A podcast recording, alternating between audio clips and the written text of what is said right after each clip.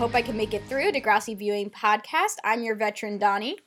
I'm your kind of tired neophyte, Frank. And today we have a very special guest. This person is someone who is near and dear to me. They have a lot of really cool ideas, especially when it comes to writing and D&D and all of that really awesome stuff. And they are also a podcaster doing their own tabletop gaming as well. Let's please give a warm welcome to our friend Alex. Hey. Hi, I'm sick, but I'm here. I'm ready to go. We appreciate your dedication to to Degrassi. Well, Like, I'm the just. one, the well, two episodes I've ever watched of this show. So, so let's talk about these episodes. We are looking at season two, episode 21 and 22, which are called Tears Are Not Enough, part one and two. And we are officially closing out season two. That's wild. I can't believe we've gotten through two seasons already. I can't believe it hasn't even been a year yet. We've gone through two seasons. We're consistent, Yeah. if anything else. Um, so, Alex, you revealed that these are your first two episodes of Degrassi. Uh, what was your relationship with Degrassi before this? Like how you heard of it, what did you know of it, et cetera, et cetera? the, there's only a couple things I knew about Degrassi because I guess some of my friends watched it when we were growing up. Is that it was a teen drama and also Drake was in it, and that's it. That's it. I was like, Drake's in there somewhere. When I found him, I yelled, Drake, he's here. I found him. and then, then, And he, that's, that's it. and then he's just like, I'm upset. That's the only Drake song I know. um, yeah, I feel like that's pretty much a lot of our guests when they first come onto this. They're like, "Yeah, I don't know that show. Drake was on it," and like that's it. That's all they got. That's all. Yep, that's all I got. It's fine. Um, so we're gonna be looking at these episodes. A quick content warning with this one: it is going to be dealing with abuse. If you are familiar with or know the episodes "When Doves Cry" Part One and Two, it talked explicitly about Craig being abused by his father. This episode is looking at um, looking at that, talking about that. Talks a little bit about like PTSD related reactions to it, including flashing back and things like that.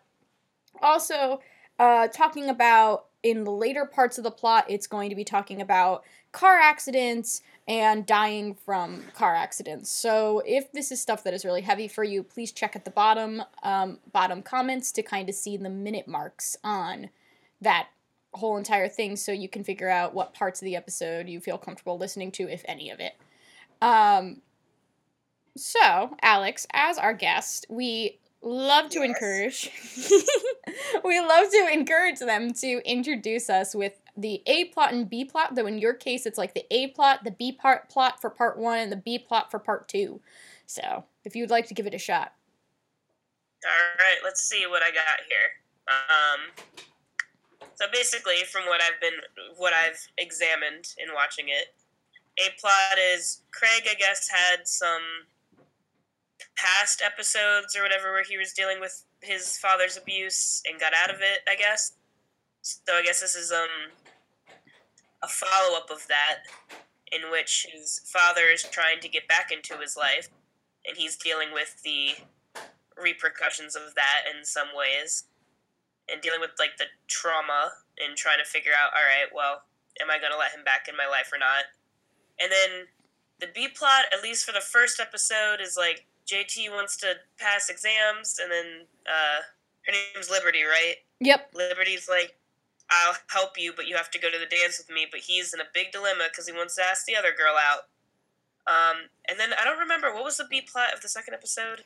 It's kind of hard because it's like interstitial with like the uh A plot, but it's like basically was- so in, I was so invested in that that I was just like, what else is going on? Yeah, like basically, I guess I'll jump in. I guess like the B plot for the second episode was like multiple ninth grade hetero couples competing against each other for the luau king and queen. Oh yeah, yeah, yeah. I like I saw Drake and I just everything about his character just left me. And I was like, oh right, right. He's here and he's dealing with the fact that he wants to like compete over these other characters. Exactly. So, uh, we we talked off air to decide how we're gonna do this. So just because the A plot and the B plot for the second episode are so interconnected, we'll just start with the B plot from the first episode. And I realized like it's I, I was going through the summary and I realized it's like only like three scenes. Yeah, it's it's one of those, but it's like not. It's weird because it's like you have such a serious episode, and like, it sounds like Alex, even you were like quite invested in it, even as somebody who hasn't seen a lot of the series yet, and Yeah, like. yep. Yeah, and like it- we we've gotten very attached to Craig throughout the season. So like we're watching it and we're like, I don't I don't care. Like what's going on with Craig? I want to know what's going on with Craig. Is he safe? I don't know. I don't think he's safe. and now you have to like go through these three scenes of Liberty and JT dealing with this, which I guess the point of it is to set up this end of the year dance aspect of it, which is going to be weighing so heavily on the second half of it. I guess that was kind of the mindset behind having it as a plot, but once again, like I feel like I have this issue with a lot of these two-part episodes where your B plot just doesn't quite match up with the emotional impact of the A plot, but I'm now that now that I'm like a bit older in this show, um, I had to say I think I think part of it might just be to kind of point out that like you know not all things are terrible all the time for all students. yeah. Like you know, because um, we just recorded um, the episode. We just recorded literally like maybe 20 minutes ago. Um, we finished recording How Soon Is Now. And in that one, we were talking about how Spinner um, is viewing Paige in a different way because what he knows versus what actually happened to her. And like, I'm now that I'm thinking about that, like, this could be more like this kind of fits in with, you know, student life where it's just like, yeah, like you have like kids going through this, but then you also have kids who are more happy go lucky who are doing their own thing, like JT Yeah. and Liberty. And once again, we, we generally don't like to give the writers too much credit, but I do think maybe it's just like, hey, so just so you know, while this is happening, this other stuff could be happening, so maybe keep an eye out. Maybe you can help a friend. Yeah, I guess I just liked how the second half of this episode, like this part two, did that. Like, had your kids going through like inconsequential things or like getting caught in like tanning beds and like wanting to scream. It, it was like a more organic thing, but once again, it does kind of go back to the fact that Degrassi, the cast, extends at least two grades at this point. And what's going to be happening in the middle school level JT and Liberty is not necessarily going to ripple into the high school level that is Craig and um, Paige and like some of those other kids. So there is something to be said about that. It's true. Yeah. Yeah, I I do agree that it is kind of nice to break away from the drama and have something a little bit more lighthearted. I do think that like what was happening in the second uh, part of it was a little bit more organic, like you said, as far as like here's some drama going on that's like goofy, and here's some like real drama. Um, I guess it's really funny because the stuff that was happening between JT and Liberty is like what I thought Degrassi was about. and then when I watched like what the actual real drama is, I was like, oh, there's more to this show. Yeah, it's it's it's true, and it's interesting because I feel like a lot of the time, it like the first season, like that's a this is like the B plot's a first season plot. Like if you watch the first season, it's much more lighthearted. Second season Yeah. begins to flip the switch where you see a lot more of these types of plots, or like in the case of Paige and Shout and that plot about sexual assault, or like you know White Wedding, which was the episode that um we what was it episode that handled like talking about like abortion and stuff like that like they begin to get heavier. Third season you really begin to see like how heavy the extent of it gets but it's interesting watching the progression and how like there is like this kind of fractured interpretation of what Degrassi is by people who haven't watched it. But at the same time your read on it is correct for certain episodes and certain plots. Like it's not a wrong read on the show. I wonder how much of it was like them kind of testing the waters first before going into the deeper stuff, or if it was like we're gonna make you think it's this type of show, and then we're gonna show you that it's like way more than that. Well, the thing is, this show had a um, history of going there, Yeah, back Like- back in like the '80s and stuff. going there TM. Um, but like you know, now it's like we're coming back for a new generation. You know, Yeah, and I, I think it, it does kind of complement the conundrum that I think I, I think is a very real one to have where it's like you are going back into the world of teen drama. What does that look like in the early aughts compared to the 80s? Like as we saw in in the original Degrassi, well, I've seen, you two have not seen. Like there are certain plots that come back in the next generation because some of them are just the truths of being a teenager. Like one of the first episodes of Degrassi Junior High is actually very similar to one of the first episodes of Degrassi The Next Generation, which is that um, there's an older sister who is running for student council, and the younger brother is kind of nerdier and not like her at all, and like them trying to like come to some sort of common ground, which is identical to what happens in like second episode of Degrassi The Next Generation. So there's like certain ones that are truths of being a teenager, but the tone aspect of it, the way that you show the information, and some of the plots are going to be a little different between the two age groups. So I, I totally understand the apprehension of sorts with tone that they struggled with in the first season because it's like, okay, we're coming back after like what, like 15 years like how do you how do you get the attention of a new a new generation it's interesting Hmm. Yeah, that's true. I guess especially if you have such a time difference between being a teen back when it first started versus being a teen with the with the new, the new generation one. yeah so let's get to this this plot um, we're at the end of the year so we're getting through final exams and things like that um, I still don't really understand how the school year is supposed to end in Degrassi no more than I understood the first season. but that is neither here nor there. I, I don't understand it. Um, JT is in JT is bugging out trying to work on some sort of exam. Um, and he's trying to make eyes at Liberty to maybe get a hint of some sort, and Liberty is dressed like a minion, first of all. like,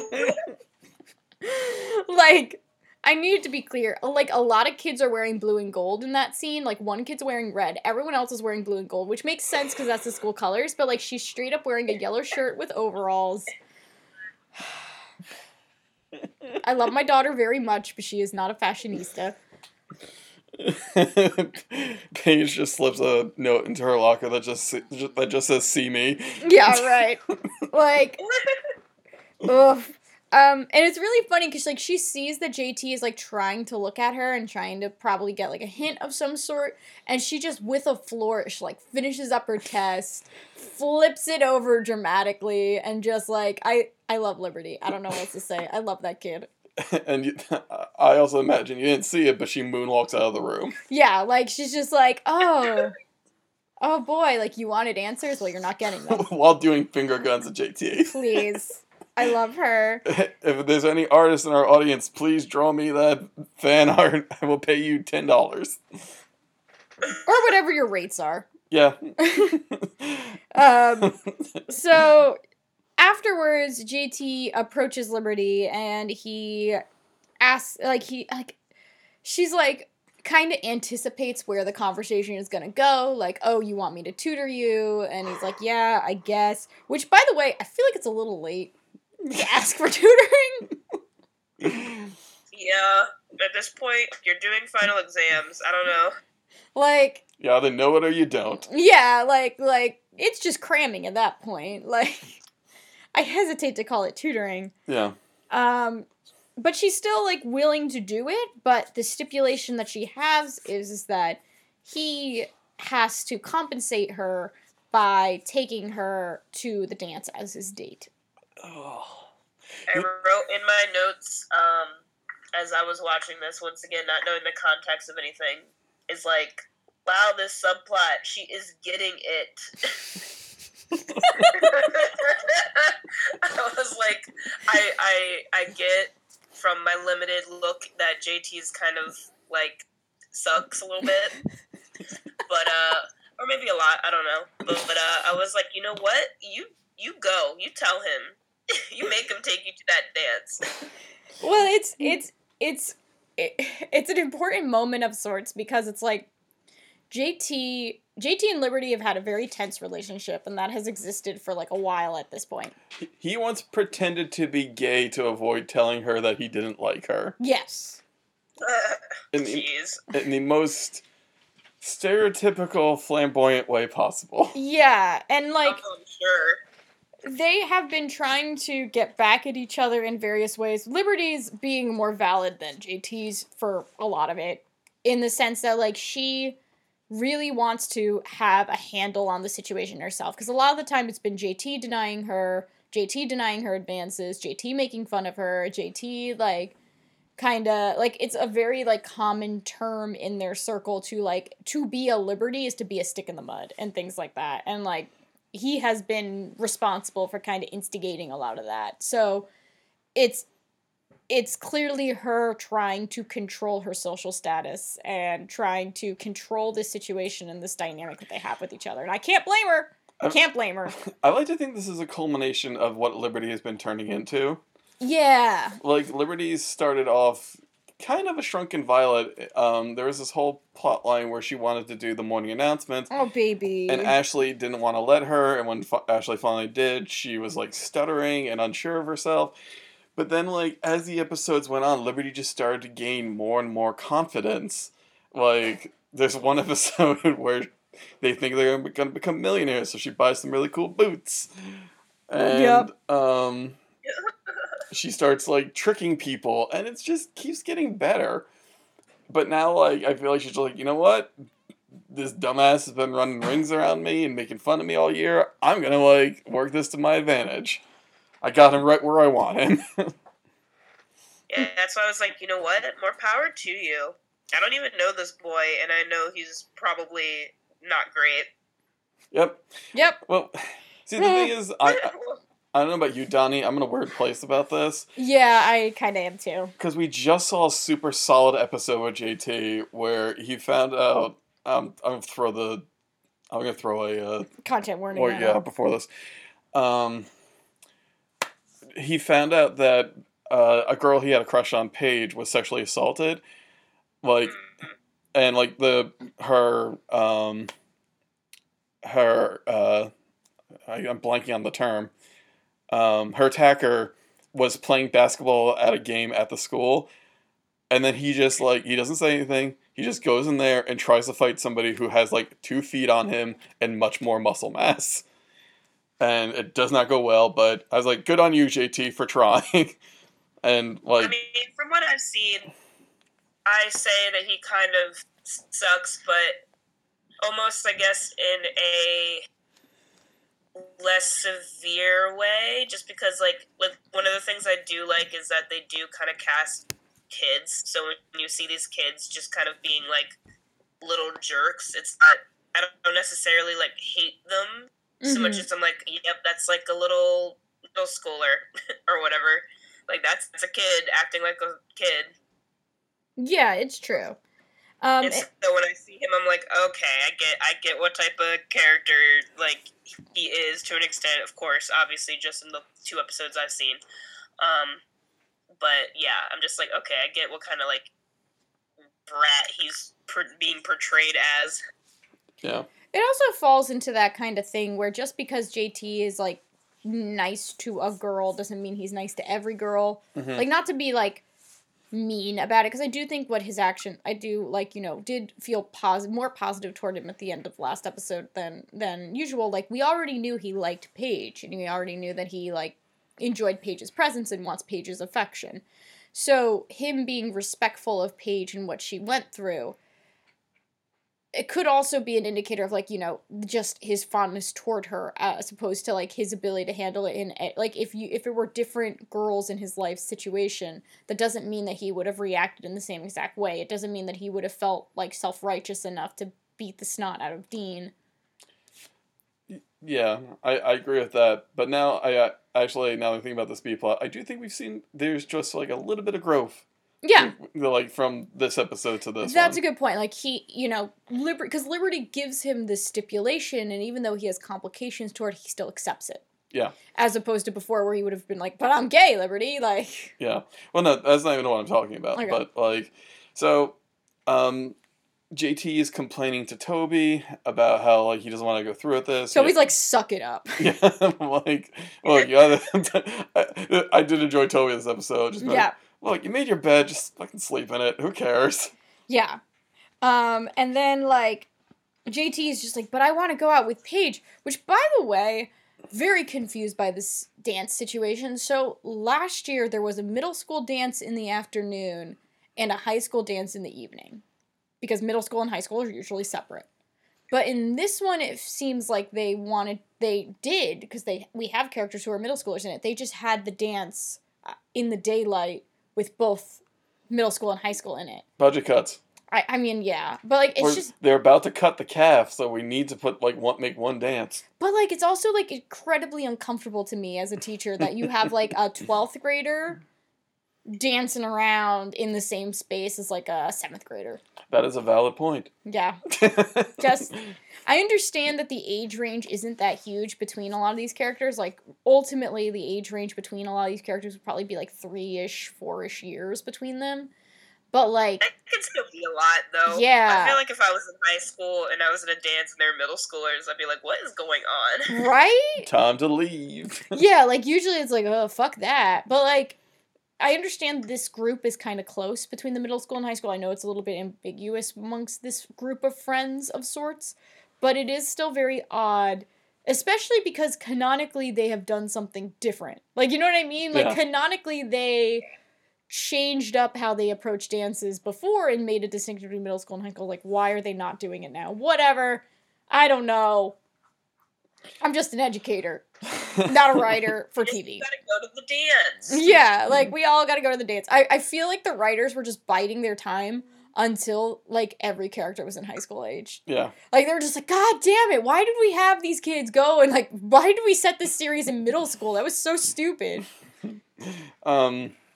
So anyway, um, then we cut to Liberty shows up, She just shows up. She's flashcards. just Hermione Grangering it all over the place, Oh, she's so cute. and she just like dr- like I I could have used a study partner like Liberty. I would not have failed a single test. I know, right? Well, she's like flipping through them.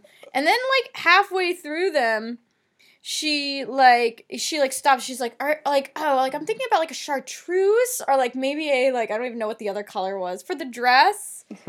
um so like and then like JT's like, what the what? like it's it's a luau. um, yeah. Um. She's just so excited for it. She is. Man, I would have like found out what college Liberty was going to and be like, all right, just gotta quick apply to that one. what if she majors in? I'll major in. Like she's just so good. Like she she she's she wants to hold up her end of the bargain but she's so genuinely excited by the fact that she's not going to this dance alone. Yeah, which is very endearing to me. yeah. Um, then, like I said, I, I think we can just sprint through the rest of this. yeah we can. Like they go there's geography happens. We find out that there's a woman who teaches geography so that's one more teacher at degrassi. Don't know her name but we know that there's one other teacher in degrassi. Bringing up the total, like, think six teachers and one guidance counselor. yeah you know we're doing great. Um hey that's more than the first season. Um so the exam is online. Um and jt kind of makes eye contact with liberty he starts the test and we can see that like you know he's able to actually go through it with relative ease um, to a point that the next time we see this plot kick in jt is marching out of you know marching through the halls proclaiming that he's the king of the school and that he now wants to ask Paige out to the luau dance. He's like, I'm going to ninth grade. Yeah, like he's going going to ninth grade. I'm the king of the school. Paige can be my queen. And he walks up to Paige, and this is, uh, and I was honestly like, no, don't you do it, don't you do it. And he start, he's like, I have a question for you, Paige. I'm like, oh, don't you dare. And then Liberty just kind of slam hugs him, Yeah, she does. and she's just like, you finished before me, so I know you must have done well. And this is where I say JT had a bit of growth because he could have just been like, "Well, I got what I wanted. Time to like just Yeah. get something else that I wanted." And so I just, really was expecting him to like just go ahead with it too. I yeah, like, I don't even know this kid. And I'm like, oh, he's gonna ask the other girl. Honestly, three episodes I would have believed it too. and then he just says, "Paige, can you help Liberty pick out her dress for the thing tonight?" And Paige is just like, "Oh, I thought you were gonna ask me out." Huh? Yeah, well, whatever, cool. And it just goes off of Liberty. Yeah.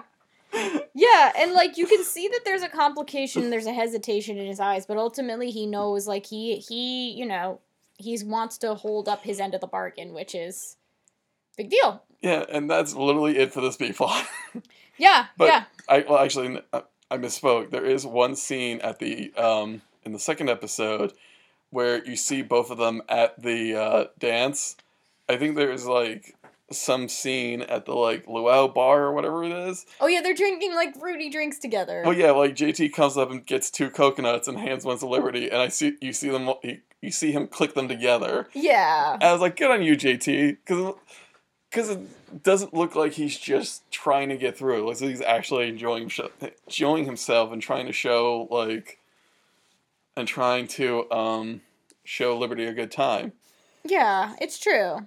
So and now I have to also be like, dang, Frank from six episodes ago or whatever it was. I guess they might become a couple. Yeah. And I had to say, I'm not that against it anymore. Well, also, yeah. Well, JT has made growth in between. It's not like you're just like suddenly seeing the light, even though the light is fucked up. Like you're just like, oh, okay, you know, maybe JT has the maturity at this point to not be an asshole to her. Yeah. So So less than thirty minutes in, that's our that's B plot. miraculous. It's like a record for us. and well, that's the wrap. well, just like nothing terrible was said. No Yeah. homophobic, transphobic, racist, sexist slurs were said. It was just like, man, it's just it's just teens being teens. yeah. I, I mean, you know, just weird teens. It's true. Sometimes that's all Degrassi is. Sometimes it's just some weird teens. Um, I mean, I guess let's get to the next next thing. So this is where things get truly heavy. Um, and as a reminder, we're gonna do a plot, and then when we get to what was the second episode, we'll get a little bit to the B plot. Um, so we are taking a look. This is where most of the content warnings kick in, which is why I really want to be clear about like what we're about to do. Um, so Craig and Ashley are talking about finals, um, and as they're talking about it, Craig's kind of bemoaning um, science in particular. Like he's really struggling with it. Um, he doesn't understand some of the concepts, and as he's talking about this with Ashley, Craig's dad kind of materializes basically. Um, yeah, he came out of nowhere. yeah. It's like really scary. I mean, it's really scary if you've seen the episodes, but even out of context, you can I mean, I don't know how much you got to read on it, but like could you could you sense something was off? I feel like it was kind of obvious. Oh no, yeah. Even if I didn't know what was going on, I was just like, this dad just showed up out of nowhere. That's weird. Yeah. Um I didn't. I didn't know that this was going to be the plot of this episode because I think I remember, you know, being like, "Oh, I'll talk about this episode with you guys," and then completely forgetting what the plot was. mhm. And then even before I knew what the plot was, I was like, "There's something off with this dad." Yeah. Yeah, you signed up for a real heavy one. Like I was looking at the list, so I was like, well, I want I like, you know, it's it's good these heavy episodes are always good to have somebody else on them to help us through basically. My like from the first uh, episode we see him in, like he just set off some visual cues for me. Because I don't know if you've ever seen either of you have ever seen this movie. He looks a lot like Michael Douglas from Falling Down. Mm, I haven't seen that. No, Oh think I've seen yeah, yeah, yeah. Ooh. Do not that's okay. do not worry. It is a terrible movie. Like it's about this like he's just kind of it's like a very 90s film where this guy's stuck in LA traffic and he just leaves his car and he ends up going on like a killing spree. Isn't that like based off of a Oh, true wait, story? I have, I have seen bet- that movie. possibly. He just like goes bonkers for for whatever reason and just starts killing people. Yeah, I've seen that. Yeah. So yeah, that's the vibes I was getting from Craig's dad, Albert. Uh, I feel like I saw a Criminal Minds episode with that very plot. Yeah. Um. Yeah, no, he he's just a very unsettling looking dude, and like, you know, he materializes and Ashley and Sean are with Craig. Um, and Ashley takes it as like you know being she she decides to be polite and like kind of offer to shake his hand and things because Ashley,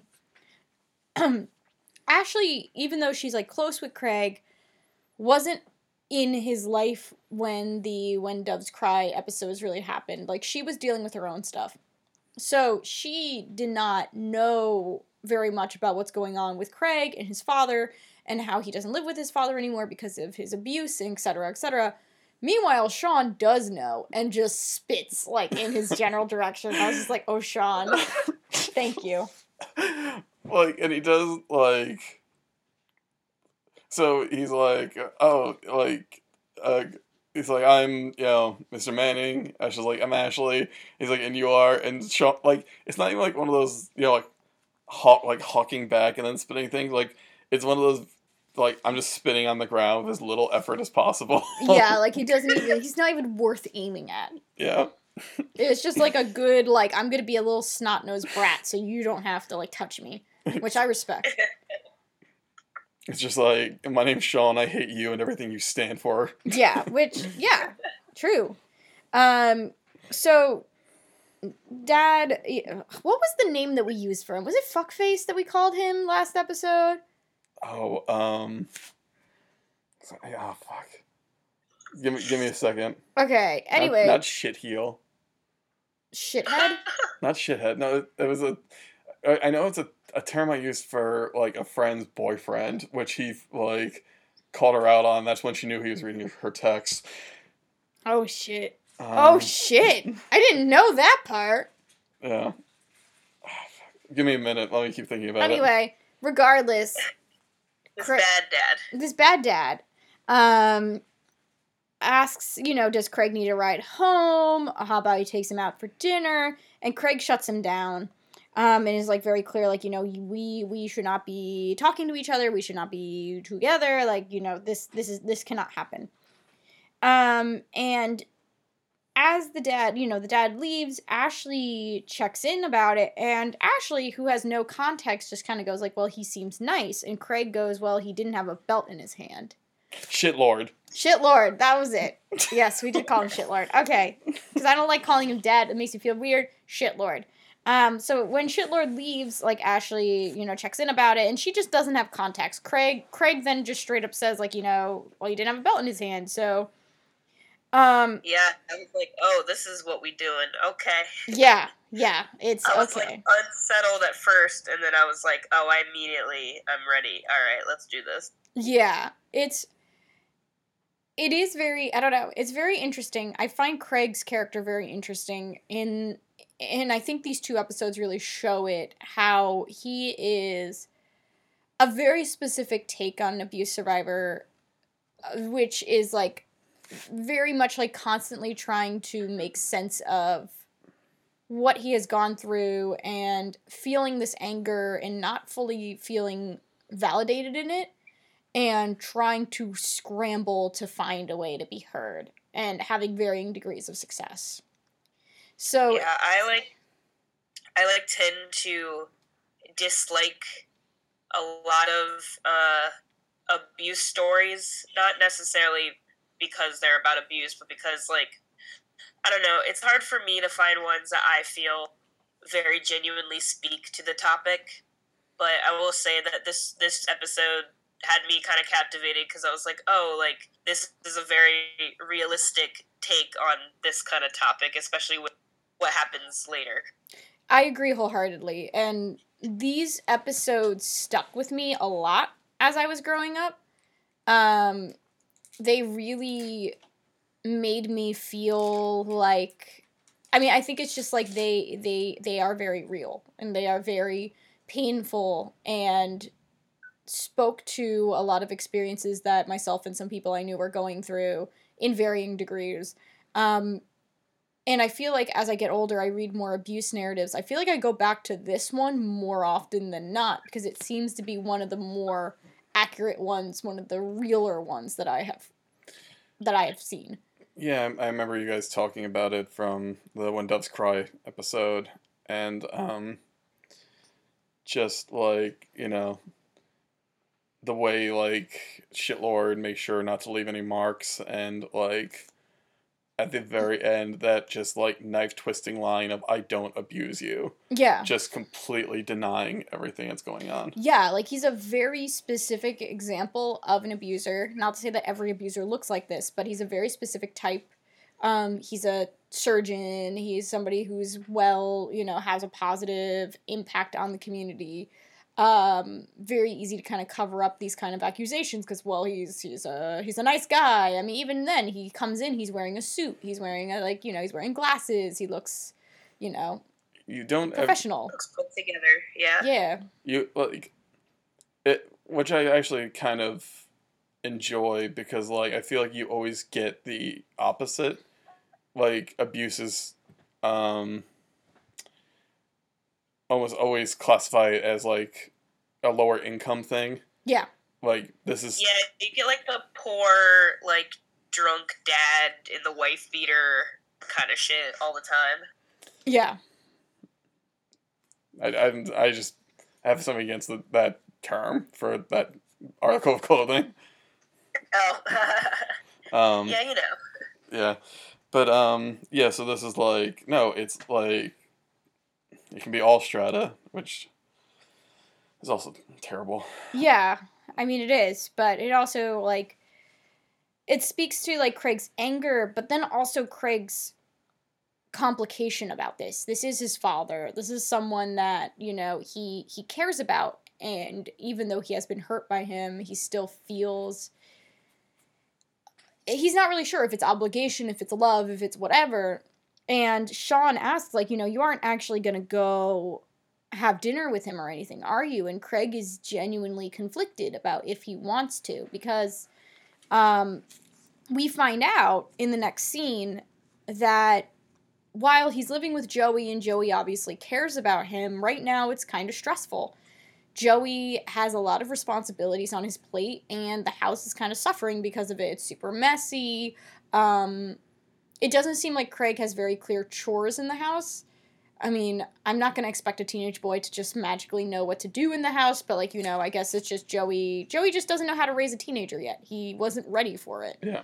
Angela is sick, or rather, right now Angela's just kind of moody. It looks like she spills like orange juice during the scene and everything. She's just a kid, and this is a lot, a huge undertaking for a single parent to take on, especially if he wasn't fully, you know, prepared to take in another child on top of everything else.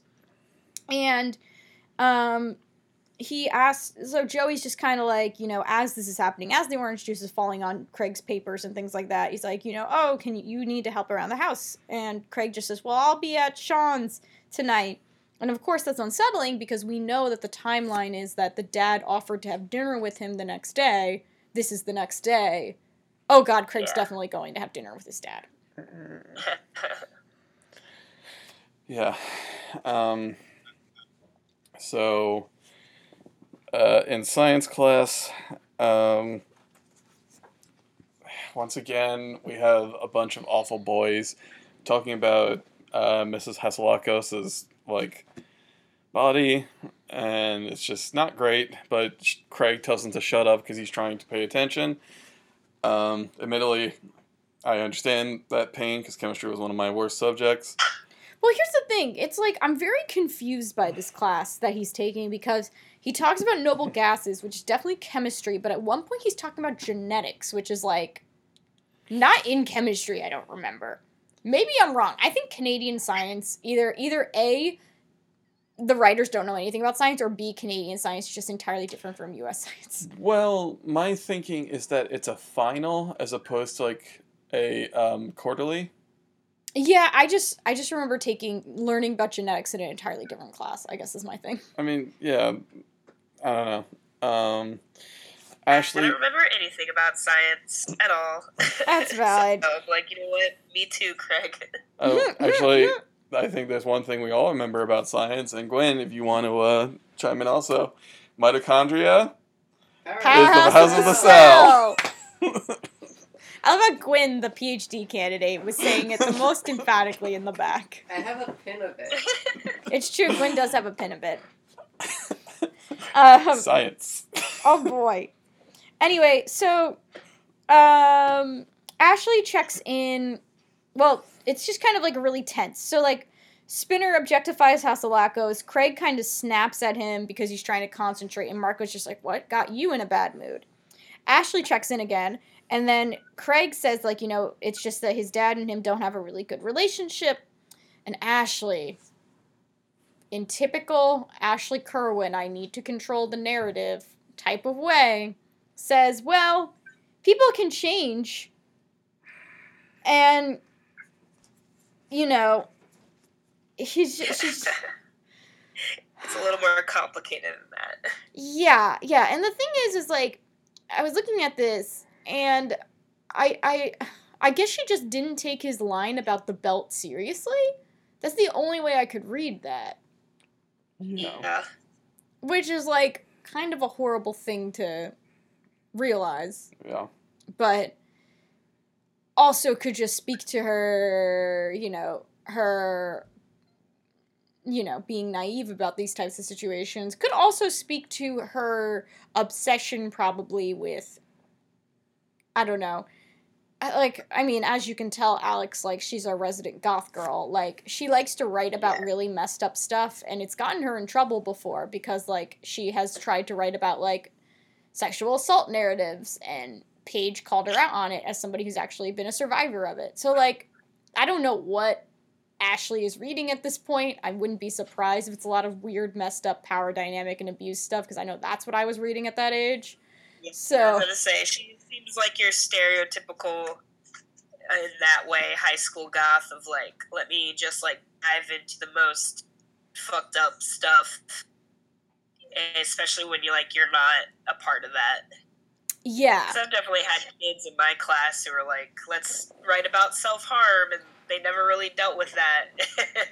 And you know stuff like that where it's like okay like you're just a teen trying to be a little edgy. I get it Yeah, like that's how it reads to me the whole entire thing. Like it just reads to me that like she has like read abuse narratives and probably has read abuse narratives where the abuser apologizes or makes grand gestures or something like that and fi- has a redemption arc. Not that they deserve the redemption arc, but like she has read the redemption arc. So to her, maybe she heard that line of like Craig said about the belt and was just kind of like, well, you know. Yeah, it's hard when you're not a part of that too. Exactly. It, it's it's incredibly difficult, and when you're that young, like she's in ninth grade at this point.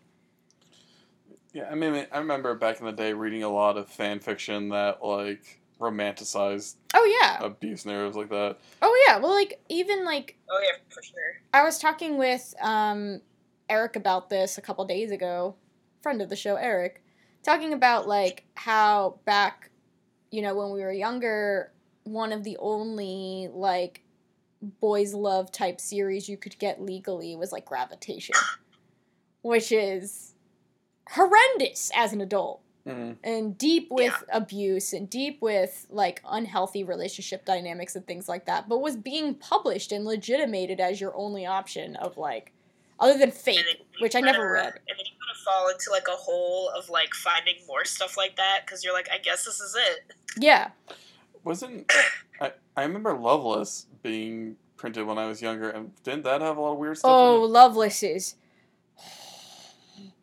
loveless Loveless is a is a time. it's it's grim It's I it's a lot. I mean, I will give Loveless one thing in that I like was very very into the the gay women of it, but they were side characters as opposed to the huge age gap weird like 12 year old boy and like 30 year old No. man thing going on. No. yeah it's it's loveless is It was rough. mm, it's real rough I admittedly did steal a concept from th- that manga for a manuscript I was writing, and I'm not gonna try and get this published ever. But um, it was like the idea of like, because I remember like after you lost your virginity, you lost your cat ears in Loveless. yes So my Yeah. idea was like, what if you had a fully functioning pair of wings, and like, but once you lost your, lost your virginity, you lost your wings, and I was just like, because like I was like, the ears thing is just aesthetic. What if it served an actual purpose? Yeah. So it's more like a young adult sci-fi thing, but then my sister duly pointed out like there's a lot of purity imagery there that I don't think you want to deal with or Yeah. like want to get into. I was like, yeah, that's a good point. Yeah. Thanks, Susie. Thanks, Susie, for uh, stopping that one. Yeah, like, but I mean, I didn't think of it that way. I was just like, because like my main thing is when I was younger, I wanted to fly. Yeah. So it's like, uh, Oh yeah, for sure. like one Yeah. of these. But like that also kind of, re- but that also reflects like Ashley and her perspective to a certain extent, where it's like you you didn't exactly experience it, so you weren't thinking about it in that way. Yeah. So Yeah, for sure. yeah, and we have this idea. 'cause You, A- you just you just are into this stuff and you're not thinking about like the deeper repercussions of it. Exactly. Cuz like also like Ashley Ashley's situation as a reminder, like she dealt with she has dealt with her parents getting a divorce and her dad being gay. That is rough, but her dad loves her. Her mom loves her. Her stepdad clearly is making things work and seems to be like, you know, nice enough to her. We don't have too many one-on-one interactions with them really, but like the family is functioning in a way that is is good. Yeah. So for all intents and purposes like we see her and seeing like a father figure and things like that as like a positive thing and like that's okay so i do appreciate that she is kind of this she she just doesn't understand. And i think that happens a lot even in adulthood when you're trying to talk about your parents and trying like somebody who is a survivor of abuse and stuff like that like trying to be like look like i don't talk to my family. I don't i can't talk to my family. And then being like well that's not nice. Like you should honor your mother and father. Yeah. so No, I feel that's why like this episode was so interesting to me because I am both a person who has uh, been abused by a really really alcoholic stepdad and my biological father passed away so i'm like ah two birds one stone with this one. Oh oof. Yeah. So I was like, okay, cool, I got this one. Um, but that's kind of also why I like this episode because, like I said, usually when I look at this kind of stuff, I just don't think it's as realistic as it could be. And then with mm-hmm. this episode, I was like, okay, like I get a lot of these depictions, like I can feel a lot of this stuff. yeah understand it. Yeah, like there's I, I feel like when Degrassi hits its stride, when it handles episodes like this and they handle them well, it reminds me a lot of like how I feel, like my positions as a writer, especially with YA and stuff like that. Like, you can talk about these types of topics. I never want to suggest that you can't, but you do need to have a a a uh, skill set that can talk about it in a way like this episode. Like you want to be able to have the characters have development and be individuals and be able to do things and talk about it in a way that feels real and feels authentic that people who have gone through these experiences can can you know look at it and maybe not be comfortable watching it but still be like okay that's that's that's that's it. Like that okay that's solid. Um Yeah, for sure. yeah like that's that's how it has like i feel like that's how it has to be especially when you are a show like this. You have an obligation and you have said yourself you have this obligation to have youth see different perspectives that maybe exist in their classroom or exist in their family or exist in their friend group and they just don't realize it so good on them as Yeah. as much as it hurts. So, the next time we see the plot, Craig is getting off the bus and he's walking toward a hospital, which we know is his fa- the hospital his father works at. And oof, this one really hurt because it's like Craig is watching his dad in the hospital. It's super busy. He's talking to a patient. He's saying like, you know, how you know, he's in, you know, how he's going to make sure that she's okay through the surgery process and everything and you know he just is having really good bedside manner and craig is seeing that and and seeing him be good and seeing him be a good person and this complication kind of continues because his father is a surgeon that is a big deal he you know he's entrusted with cutting people open and sewing them back together hopefully in a better condition like it's it's a big deal and a big responsibility and, and you can tell it's a source of pride of sorts for him especially as the scene continues and as he's there like a nurse approaches him and asks him about boarding school. Oh, just for Yeah. reference, it's Craig. Oh, yeah, sorry, Craig. Thank you. Sorry. That's okay. So like as Craig's watching this, he's asked about boarding school. Um, and he's kind of confused at first. He's like, "What do you mean?" And then he realizes that oh, this was the cover his father was coming up with. So he kind of like rolls with it and and says like, "Oh, like you know, I'm just surprising him." Blah blah blah blah blah, and and lets the lie kind of continue for a little longer. Yeah. And then of yeah course, that was weird. I was like, Yeah. oh, okay. Yeah, I mean, it it makes I, I it makes enough sense to me as a viewer. I do understand if you like have it if you kind of jumped into it, it's a little confusing, but it is true. Like, how do you explain that your son is not with you anymore? Oh yeah, I totally get it. Yeah, I totally get like being like uh boarding school A because boarding you don't want to bring in, of course, abuse or any of that situation. but yeah, for sure. it's still also like, oh, that's what my dad said. Okay. Yeah, exactly. Um, and of course, like the nurse lays it on thick how like like you know like the dad kind of sees him and smiles at him and all that type of stuff, and as he's like getting ready, the nurse is like, oh, like you know this is the first time he smiled in months, like, oof. I. yeah. It's just. Ugh. Well, there's a part. It's interesting because I feel like some people would be like, "Oh, is this laying it on thick?" I would argue it's not at all. I think it's just the complicated relationship that you have if you live with your abuser and they're your parent. Like, I think that's a very real moment that, like, really, yeah.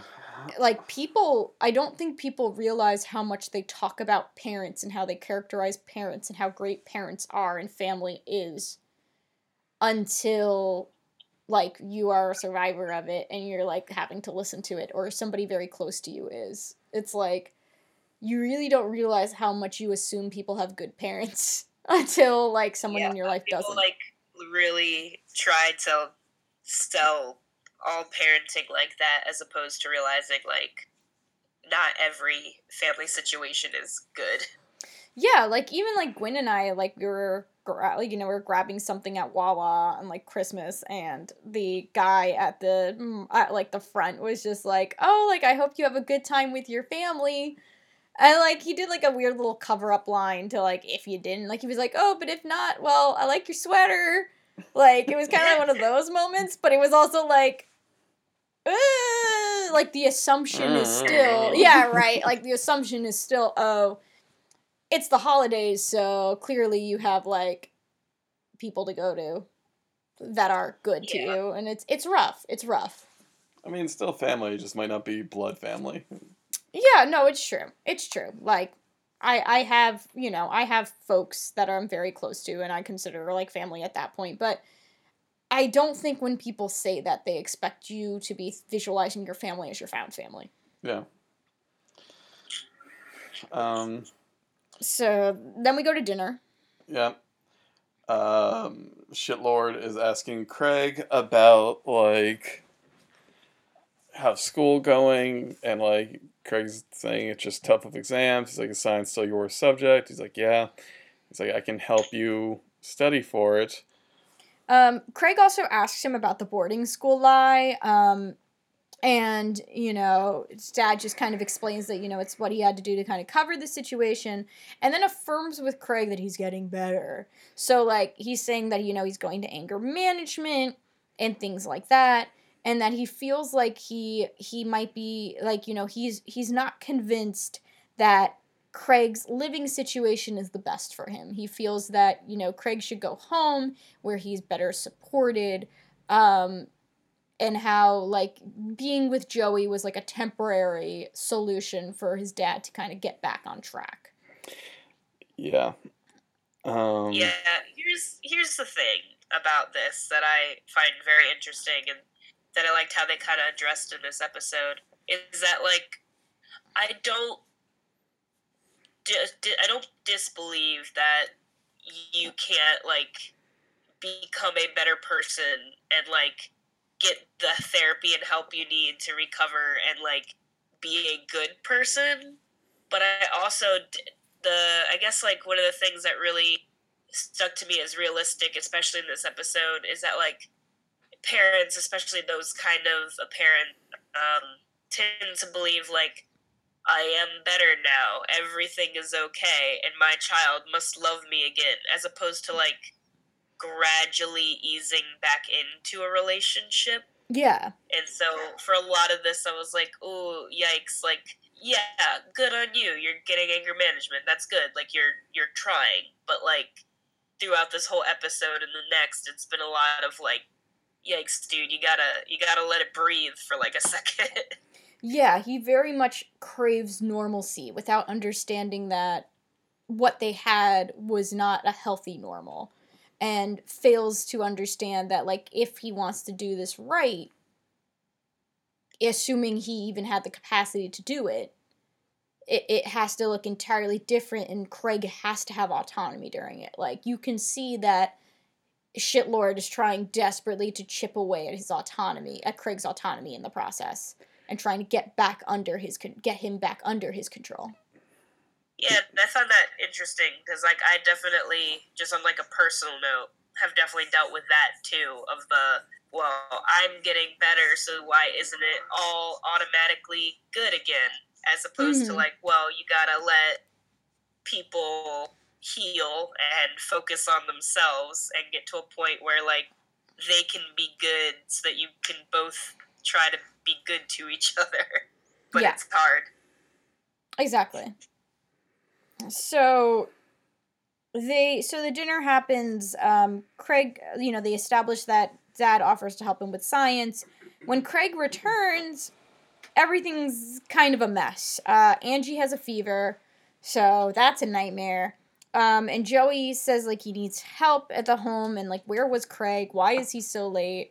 Um, and it's just this very tense exchange between the two of them. It, it felt so real. Yeah, it did. It felt like I've had that conversation with my parents before. Yeah, but uh, it does have that added layer of probably that fear that Craig always feels when things escalate. Like, oh God, like, okay, are you, what are you gonna do? Are you gonna hit me too? Like, what are you gonna do here? Yeah. And that was the thing, like, even when like Joey yells at or like, you know, speaks to him at the beginning after Angie spills her orange juice, it's he doesn't yell. No. Like I'm kind of I don't know. I'm part of me wonders if like Joey knows enough to be like I shouldn't be yelling at this kid. He's had enough of it. I think the thing is, is like, yeah, I think it's a mix of that, but also like Joey. Joey is very frazzled right now, but I wouldn't characterize his constant mood as angry. You know what I mean? Yeah. Like he's very frazzled, he's very overwhelmed, and I think that's very obvious in the way that he acts. The only time we've seen him, I think, truly angry outside of being angry about the situation that Craig is in was when Craig Stole, Stole a the car, car. which to be fair, that warrants. yeah, some volume. Yeah, that and and like but even then like joey's punishment was you stole a car to like get these tickets that you shouldn't have gotten in the first place you don't get the tickets Yeah. Yeah, it wasn't hitting him or shoving him, doing anything like that. It was just okay, you don't get the fun thing that you won that you didn't actually pay money for anyway. Yeah. Um and like you know like this is and i feel like this is also another intersecting like lives intersecting without knowing everything that's going on because like yeah craig is stuck in a very hard place but so is joey Yeah. joey has a seven year old who's now sick and like has a full-time job as a seven year old and now a teenager that I've I've still kind of say like to be fair he doesn't have that much responsibility for No. but he still brought him in when the ki- like when Craig needed help Yeah. so like you know Everything okay? Uh, yeah, no, I literally just like clicked something and it just started playing, and I was like, "What's going on?" Sorry. It's okay. Go What is- on. was it a live journal from 2002 I was like, "Oh." welcome to my live journal here's my chemical romances i'm not okay i promise at full volume You're gonna autoplay for you, just for you. Where where's the media player? I don't know where I put it. You find it. You find it. um, I hit it. anyway, um so yeah, so Craig starts cleaning up because he's Yep. after he's like, I need to study for my exams. He starts cleaning up. Um and then we enter uh, yet another super stressful scene. Yeah, so Craig in the next scene Craig is at the um at the uh sorry, Gwen is leaving, so I'm like half distracted. Bye Gwen. Um Bye. Alex. But um, so the next time we see the scene, uh, we see Craig at the door of his father's house, which we know the house by now. So like as soon as we saw the house, I'm like, oh shit, okay.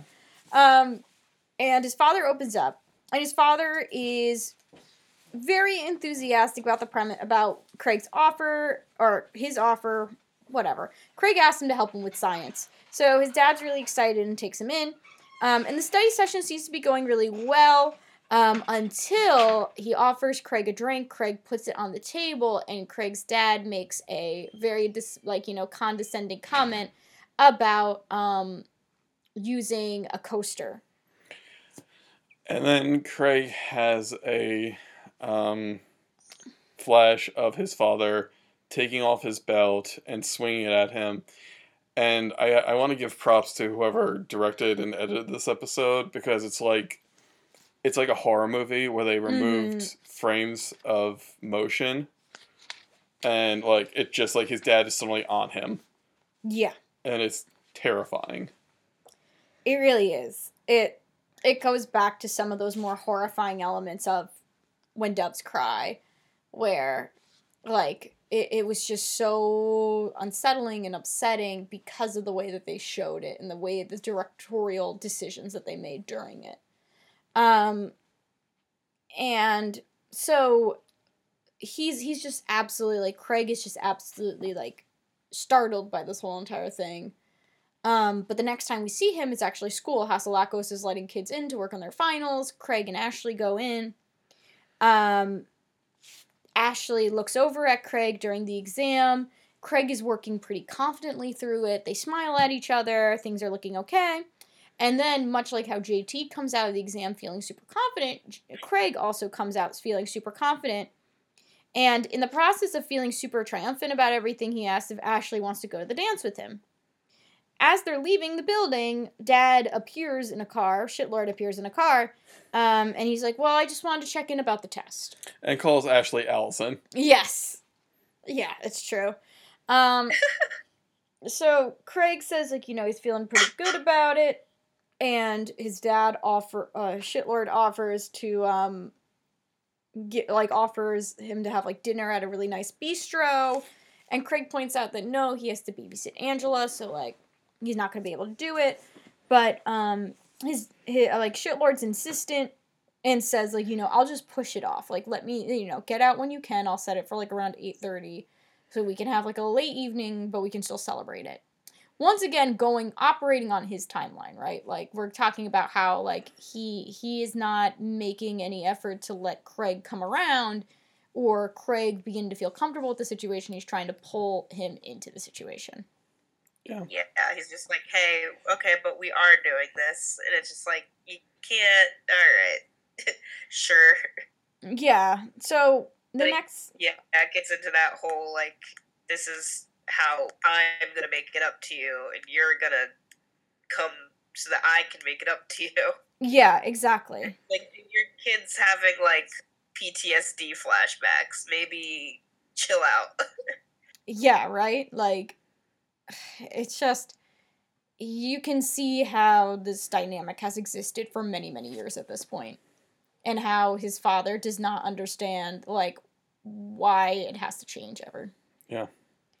Um so they go the next scene we see it's Angela and Craig. Craig is playing like Need for Speed. um Angela is trying to get him to play to read a book to her. Um she like her fever has become just like chicken pox. So poor thing is covered in spots. Um Craig tells her to kind of count them as he calls up the phone as he as uh he talks to Joey on the phone. Joey explains that he's going to be a little later than anticipated because he's trying to make a st- deal, like he's trying to sell a car. He feels like they're actually going to buy it. It's really exciting for him. Um, but um, so he's going to be about an hour late, and then go to Shitlord, who is waiting at the bistro. And he's very clearly growing more impatient. He snaps Yes. at the waitress, and I'm just like, oh, how's all your managing working out for you, asshole? Mm-hmm. Um, Craig runs into the bistro. Um, he kind of, you know, he sits in. His father tries to um, kind of roll with it as best as he can, considering who he is as a person. Um, and what he does is to celebrate the end of the school year and Craig doing well in science and all that type of stuff. He gives Craig a plane ticket to England. yet another bribe. Yeah. So he, Yeah, also really weird. yeah. Super weird. I, I mean, was like, oh, dude. I mean, we've seen like we've seen this behavior before from Shitlord, where like he kicked Craig so hard he broke Craig's camera and then gave him enough money to buy a digital one. Yeah, So he's such an asshole. he really is. Um. So yeah, um, and he points out that like he starts making fun of Joey and Ashley and says Craig will settle for less than he than he deserves, and like that environment is unstable. And then Craig, Well, that that what he says though, it's like it's awful. It's like settle with your little goth girl, like grow up and own a car dealership. Like it's like it's nasty. yeah. Um, and but like, and then uh, Craig says, "No, your the, your place is the only place. No, Joey's is the only stable place." And um, Alex, uh, the in the and when doves cry, like the reason, one of the reasons, Al uh, shitlord hates Joey so much is that Joey, um, his wife left him for Joey, and Uh, like, okay.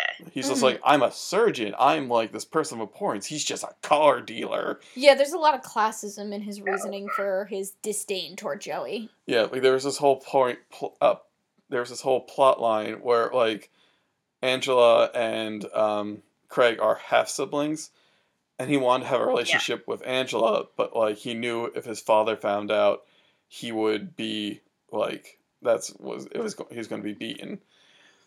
Um, and you know, Uh, oh, yeah. so So a lot of history there. Yeah, it, it those two episodes are just so jarring. Um, so Craig, uh, Shitlord storms out um, because he doesn't want to make a scene here. Uh, Craig shoves him, and then Shitlord punches him full in the face. Yeah, he like hits the ground. Craig like hits the ground from this impact. And he must be wearing a ring because like he cuts Craig's cheek. Yeah, I'm pretty sure he is. So. And then Craig just um, I have the line. Oh God. I have the line pulled up. He starts he starts pulling away like uh, um a shitlord calls Craig a screw up again. Um and to which Craig yells, "No, Dad, you're the one who screws up. It won't change ever." And and Craig is physical during this. Like he slams his hands on the window of the car. He's screaming into the car um as he's saying this. Like just a lot of emphasis on that. And I I feel like I feel as as much as it hurts to watch Craig react this way, I- feel like there's something to be said about seeing a survivor get angry. I think a lot of media doesn't like shies away from that. They usually go for like the sad survivor archetype, or if they're angry, it's like, oh, they like destroy a car or something like that. And that's kind of the extent of their anger. But to see how Yeah, they don't really lash back too much there. yeah, exactly. Like they'll lash back at it out at like an inanimate object, but like Craig, we see how this this has impacted him so much. Number one, he'll snap at his friends if he's really stressed out about it, which I appreciate seeing. But number two, we see him lash out against against his abuser, and and in a way that is angry, in a way that is violent back, and I I as much once again it hurts. I I don't like watching a character I'm quite fond of go through this, but in the grand scheme of like abuse narratives and finding a range of abuse narratives that I can actually like look at and see them as done solidly like this is one of the ones I think of because they're not afraid to have Craig be angry and show his anger. Yeah. Um. So, like, Shitlord pulls a very dangerous U turn, Yeah. leaving Craig just upset on the sidewalk. Um, Craig heads home. Um, Joey like scopes him out and goes like, "Hey, like you were back kind of early because he's under the impression Craig was just hanging out with friends. It's the summer, that's normal. So he comes back because ultimately, if you know, it probably wasn't more than like forty five minutes, I would assume.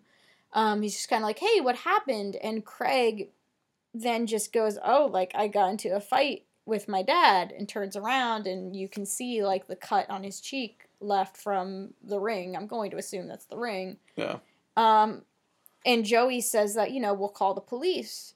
And Craig says, like, you know, I don't want to call the police. I want to call Children's Aid, which is like the, you know, like the, like, Jersey is like DCPNP, like the, your Department of, like, Child Safety, basically. hmm So we're seeing it's interesting because we've had two episodes now where two characters want to go to a more legal like legal measures against their abusers which is interesting I think it's probably to show that, like, yeah, you know, like, sh- like when doves cry is like how you deal with it on a personal level. yeah This is how you're supposed, like, this is how you deal with it on a legal level. it all yeah I, and i appreciate that too because i think that helps your viewers see the situation especially if like whether they're going through it themselves or know people who are going through it or what just don't know and just don't have exposure to it it helps you understand the process right? Where it's like okay there is just getting out of the situation. Obviously that's very important but that doesn't mean that you are away from your abuser forever. It doesn't mean that you're going to you can't get sent back to your abuser. Like you do have to go through that. You have to go through those legal measures if you want to make sure you are truly separated from them they can't get to you which even then may not may not solve it even then after getting the legal going through the legal process it may not be 100% but it will be a better guarantee than you living you know on the other side of town Yeah. I'm, were you gonna say something, Alex? Oh, oh no, Okay. I'm in the halls because my throat is dying. Okay. Um. So, uh, Jimmy says we'll talk Oh, about. Joey Excuse me, Joey says we'll talk about it in the morning. well like craig says like he just hates his dad so much Yeah. and it's like i also i feel like this portrayal moves me because there's something to be said about just seeing a character just say i hate my abuser there's no ambiguity it's i hate them. Like having a character just straight up say that is so big to me because i feel like especially when it comes to parents and this this episode does touch upon the complications of when your abuser is a parent etc etc but the fact that we do have moments where he does say like no i don't like you know he sucks is really important to me as somebody who as a survivor like went through a similar like you know trying to make sense of that and then once i was able to articulate like i hate this person a lot of the time i was told like you don't hate them blah blah blah blah blah Yeah.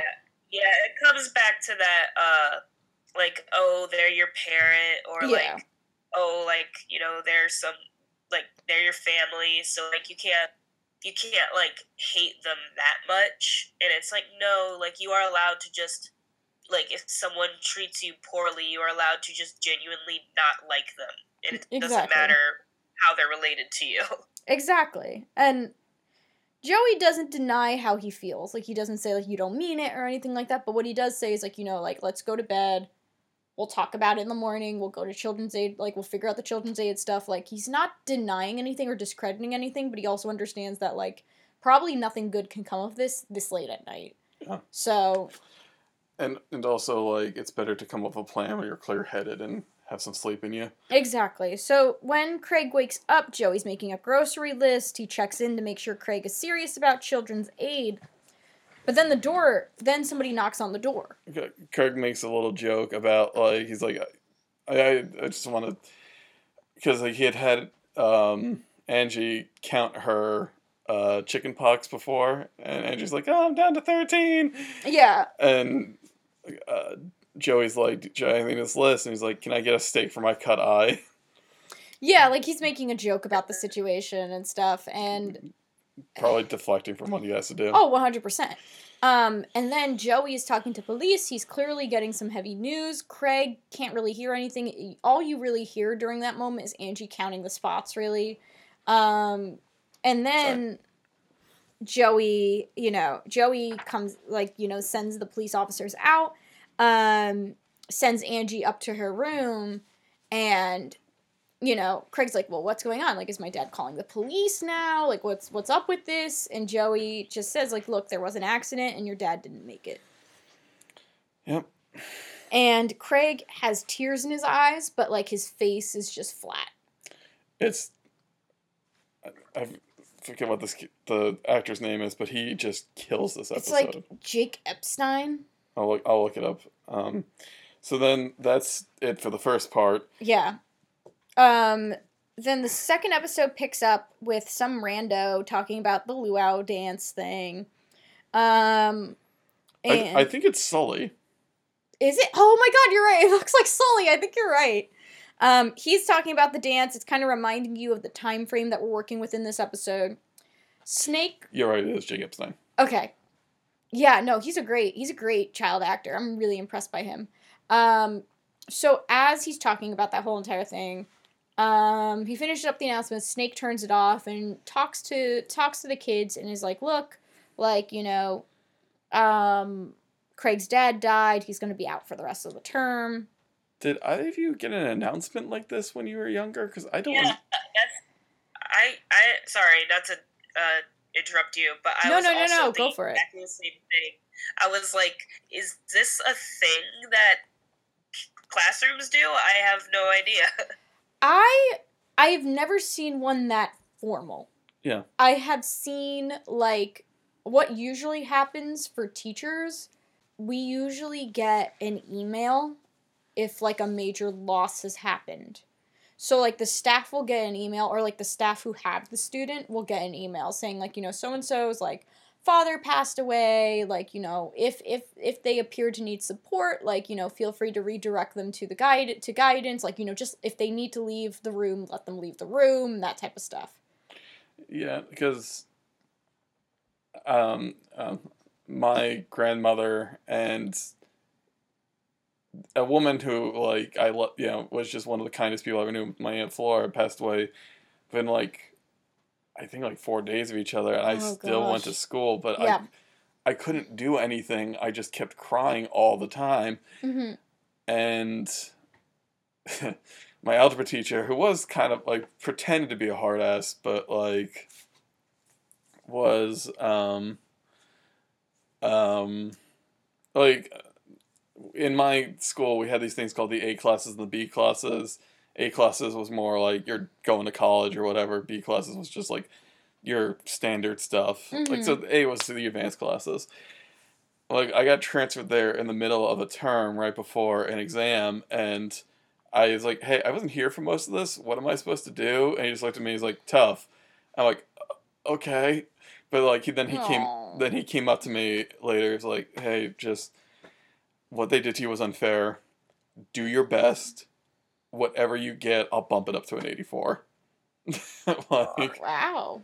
you know, and I uh, like after he gave me that little pep talk, I studied my ass off because I was like, if you're gonna like go that a little extra mile for me, like I'm gonna do my best. And like my dad and I studied an algebra chapter a morning, Mm-hmm. so I had like five days and did five chapters. Oh wow.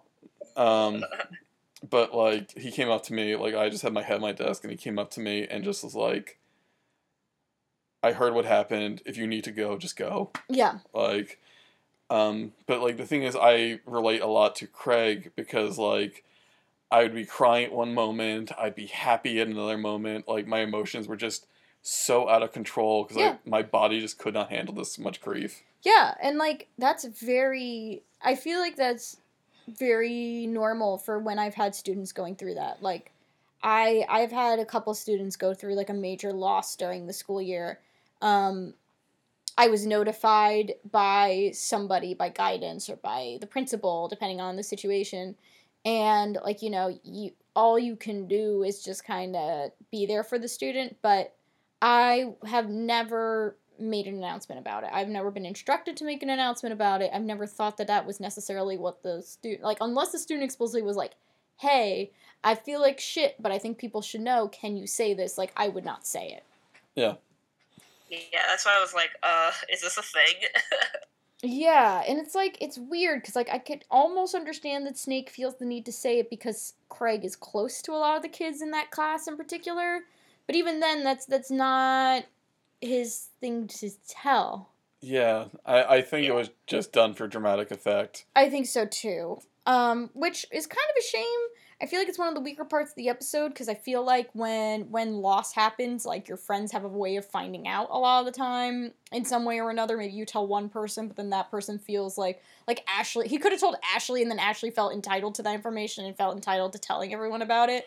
Yeah, I mean, you also get a lot of shots of Sean just staring at him incredulous. Yeah, Like, yeah, because I think Sean, w- we can classify him as Craig's closest friend right now. yeah, yeah. It's true. Um, but yeah, Snake makes this announcement. Marco asks, like, you know, was was Craig involved? Like, Craig involved in the accident at all?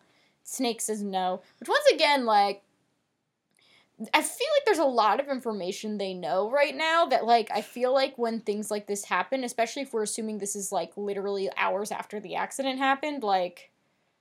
Like that's a lot. I mean, I guess maybe the news would report it, or like local news would say something about it. But like this, they Snake knows a lot of information considering what has just Jimmy. happened. Joey. He does know Joey. That's true. He's friends with Joey, so Joey might have sent him a text. Okay, fine, fair enough.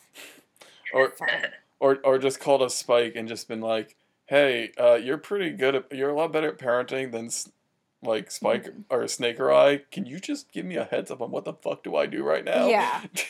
Yeah. But um regardless, as they're talking about it, Ashley's saying that she's gonna collect flowers. Craig walks in and is just like, you know, everyone's just kind of staring at him, very confused. And he's just like, well, like, what's up? um, Then we move to, unless you have something specific you want to add. well, I was going to say this might be a good place to get into our C plot. Yeah, because we get, um, we get more of the dance stuff. Yeah. People are working on their mural for it. Um, and while they're working on the mural, Paige, like ever like a sweetheart, gives uh, Ashley some money for the for the flowers for Craig. Yeah, and like she's watching it. Ha- she's like catching Raditch talking to Craig, and Raditch is like trying to explain to Craig, like you know, you don't have to be here. You can go home. Like we're not obligating you to be in school, which is also something that does happen. Like in circumstances like this, a lot of the time teachers will, depending on the circumstance, I have put in a grade as incomplete, and the kid has completed like a project and turned it in at a later point, or um, sometimes you'll just average what the grade is outside of the final, especially if it's like this, where it's like, oh, he's only missing this final, he's not missing any other assignment. You might just average that and then give it as his score, depending on the school's policies. So, like, him being like, hey, like, Craig, you don't have to go to school is very realistic. Um, Paige sees it and she's very affected by it. Um, Ashley is talking to Terri and talking about how she wants to do more, but Terri points out, like, you know, there isn't very much you can do. And Terri's speaking from her personal experience because she lost her mom a couple years back. So she's just kind of like, you know what, like, he's got to kind of work this out on his own. This isn't really your place. But of course, Ashley wants it to be your place because that's just Ashley's character flaw at this point. Yeah, I I mean we so we come up with nicknames for a lot of people. I do now have one for Terri. Yes, Uh, everybody's friend Terri. it's true. She does desperately want to be everybody's friend. Well, no, I I don't even mean that like Terri wants to be everybody's friend. I mean that like when you She just is. yeah like when the chips are down, you turn to Terri. It's true. It's true. And like she is she does pose a good point. Like, you know, as much as you want to be the hero in somebody's life, especially when they go through something traumatic, ultimately the best thing you can do is just be a body for when they need to talk to somebody or they need to turn to somebody, but you can't force that. Yeah. Even if you are close to that person. Yeah. Um and Paige it goes back to Paige and Paige is this is where really this this other B plot truly kicks in because Paige is talking about how she's gonna go tan how like she's asking Hazel, do I look different? And Hazel's like, what the fuck? And Paige is just like, I went tanning. And Hazel's just like, uh huh. there are other things going on, Paige. Well, it's, it's just it also like really made me remember what it was like being a kid during this time period because I remember like everybody Everyone's- going tanning before every major dance. so many orange people. Yeah. Um, Oh, was that a thing?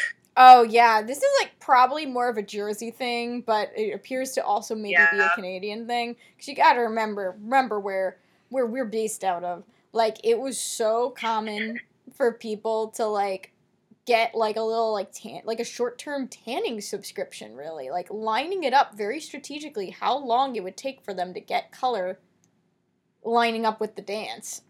Wow, yeah, we didn't have that near like at all in my like school history, but I guess Baltimore is very different in its own way. Oh yeah, yeah. It's it was like a very yeah. It was just Jersey. Like I feel like it was such a Jersey thing. I understand why Canada would have it because like people would be like, oh, it's always cold. I need like if you're light skinned, you're like, oh, I need color on me because uh, I'm never in the sunlight. But like in Jersey, it was just like. I mean, it's still a thing. Like, Yeah. it's still it's still a thing. there's so many tanning salons. There's a tanning salon at my gym, like That's so funny. Um, but yeah. right, ne- right next to the massage beds where the uh, the staff sleep at four in the morning. Oh, good to know. um, but yeah, Paige is like she's gonna go tanning. She really wants to be king and queen with Spinner, like the luau king and queen. She has a plan to to like work the electorate by getting all the seventh, eighth, and ninth graders to vote for her. Yeah, like she's really trying trying to. And Hazel is just like you know this is gonna be a really hard thing for you to try and win. Um, but you know they keep going. And, and Paige is like, this will solve a lot of other people's problems as well. Yes, in typical Paige fashion. Um, whatever. I love her. I I can't even. I can't even. I Uh, just love her. I'm sorry. Do you, actually, I kind of now, like now that we're talking about, it, I do want to just like wrap up this C plot, just like Yeah. super quick. Um, Jimmy and Spinner are still not friends. Like, Jimmy's making a lot of comments about stealing stuff, which I mean makes sense. If my iPod was stolen by my friend and I found out he was pe- buying, like you know, he was trying to sell it for cash, I would also be pretty mad and petty Just- about it. Oh, is that what happened? Yep. To all, Sully. I, all I thought was like, oh, there's finally Drake. Here we go. And then it was like, you stole things. And I was like, what's happening? But okay. it's true. Spinner did to Sully. Yeah. Oh yeah, and he had two really great lines in that um, episode. Oh yeah, you did. It was it was rough, but um, so like they're like they're also like it's just really dirty taunting too. Like you know, Jimmy starts mocking Spinner and like Spinner's endeavors toward being king. So what he decides to do is he decides to tear toward the cafeteria where he sees Hazel. He's like, "Hey, Hazel, let's go to the dance together. Let's go be Luau King and Queen. It's gonna be great." And Hazel's like, "Paige is already doing that. Like, wh- why? Why are we? Why are we making more of a competition?" Um, and he's like, "Don't you want to step out? Like, don't you want to step into the spotlight? Don't you want to do this?"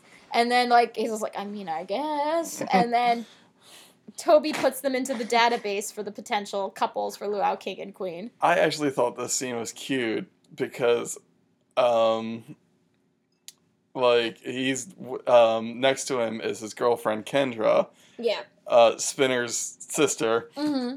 and he's just like, and Kendra makes him kind of like, who could care about this? And Toby says, "That's why I love you," and then realizes what he just said. And I think we've all encountered this at one time or another. yeah, for sure. Um, and Kendra, I really, I just thought it was a really cute scene between the two of them because Kendra doesn't say anything else; she just kind of smiles. Mm-hmm. But um, and it does go forward to like, in an uh, in an early episode, uh, Alex, um, Toby and Toby had to go through the sex ed class, and JT convinced him to buy condoms just in case something happened with Kendra. And there was this whole thing where she's just like, I'm 12, I'm in seventh grade, I'm not gonna have sex with you. But he's just, and Spinner wanted to be the shit out of him, and like, um, he's like, look, I understand why you, if you want to hit me, hit me, but like, this is why I did it. I want it, like, I didn't want to have sex with Kendra, but in case something happened, I wanted to protect her. You know, which not a not a not a bad point, but you know, she's also still twelve. It's true. Yeah. But I do like that. You know, their relationship seems to be built on caring for one another. It does. Um, so anyway, um, Spinner and Paige go tanning. Oh my god, it's a nightmare. Spinner's claustrophobic. Um, and like he's struggling to get into like the little like tanning bed as Paige is like objectifying muscle bound men in like the muscle magazine. It was really good. To be fair, I really like that part. It was so funny. She's just like raising her eyebrows at like these massive men, and I'm just like, oh, I feel you, girl. But like, she's like reading through. Spinner starts screaming in the bed, and like, that does not faze her at all. no, she's not fazed at all. She turns around, but like her anger, he's like, I can't do this, and she's like, okay, passes self tannered him, is like, yeah, but I'm still gonna go. it's so good. Um, so they both come out looking horrific. They they do. So like the the luau voting happens, which by the way, like you ever like watch it and be like, man, luau themes are such a bad idea. Jesus Christ! I mean, yeah. Like, Wow, um, big oof. Anyway, they all lose. yeah. Well, they all lose except for one couple in particular, which we'll talk about in a little bit. Um, they all lose, and it's actually kind of cute because um, they all lose spectacularly for various reasons. And at one point, they're all kind of lined up. So it's like Jimmy, Hazel, Spinner, Paige. And they're all just kind of sitting there at like the end of the dance, just going like, wow, we we really screwed up here. And like Hazel and Paige are talking about how like they're so shallow. Jimmy's having an allergic reaction to the lei. Which wouldn't that just be fake flowers? Like, did they really get real flowers? I guess those they did. That budget. Um, and as they're all kind of sitting around being like, wow, we are losers, like Ellie walks over and is like, I'm gonna get a picture and put this in the yearbook. I'm thinking. I'm thinking front cover. It's so good. Uh, I forget. Was she wearing a special goth Hawaii theme, or was that? She was wearing like a distressed like LA gear shirt. But like it wasn't particularly themed. Yeah. No no goths on vacation looks from her. That was that was Ashley's job. It's true. She is too cool for these types of themes. But um so so they kind of learn their lesson during the process, but the dance really also impacts Craig's plot. So back to Craig's plot, Marco and Jimmy are in science class with Craig when he finds out his final grade and finds out he did really well on it. So Marco and Jimmy compliment him on it and are trying to reach out about the dad thing, you know, sorry about your dad, blah, blah, blah, blah.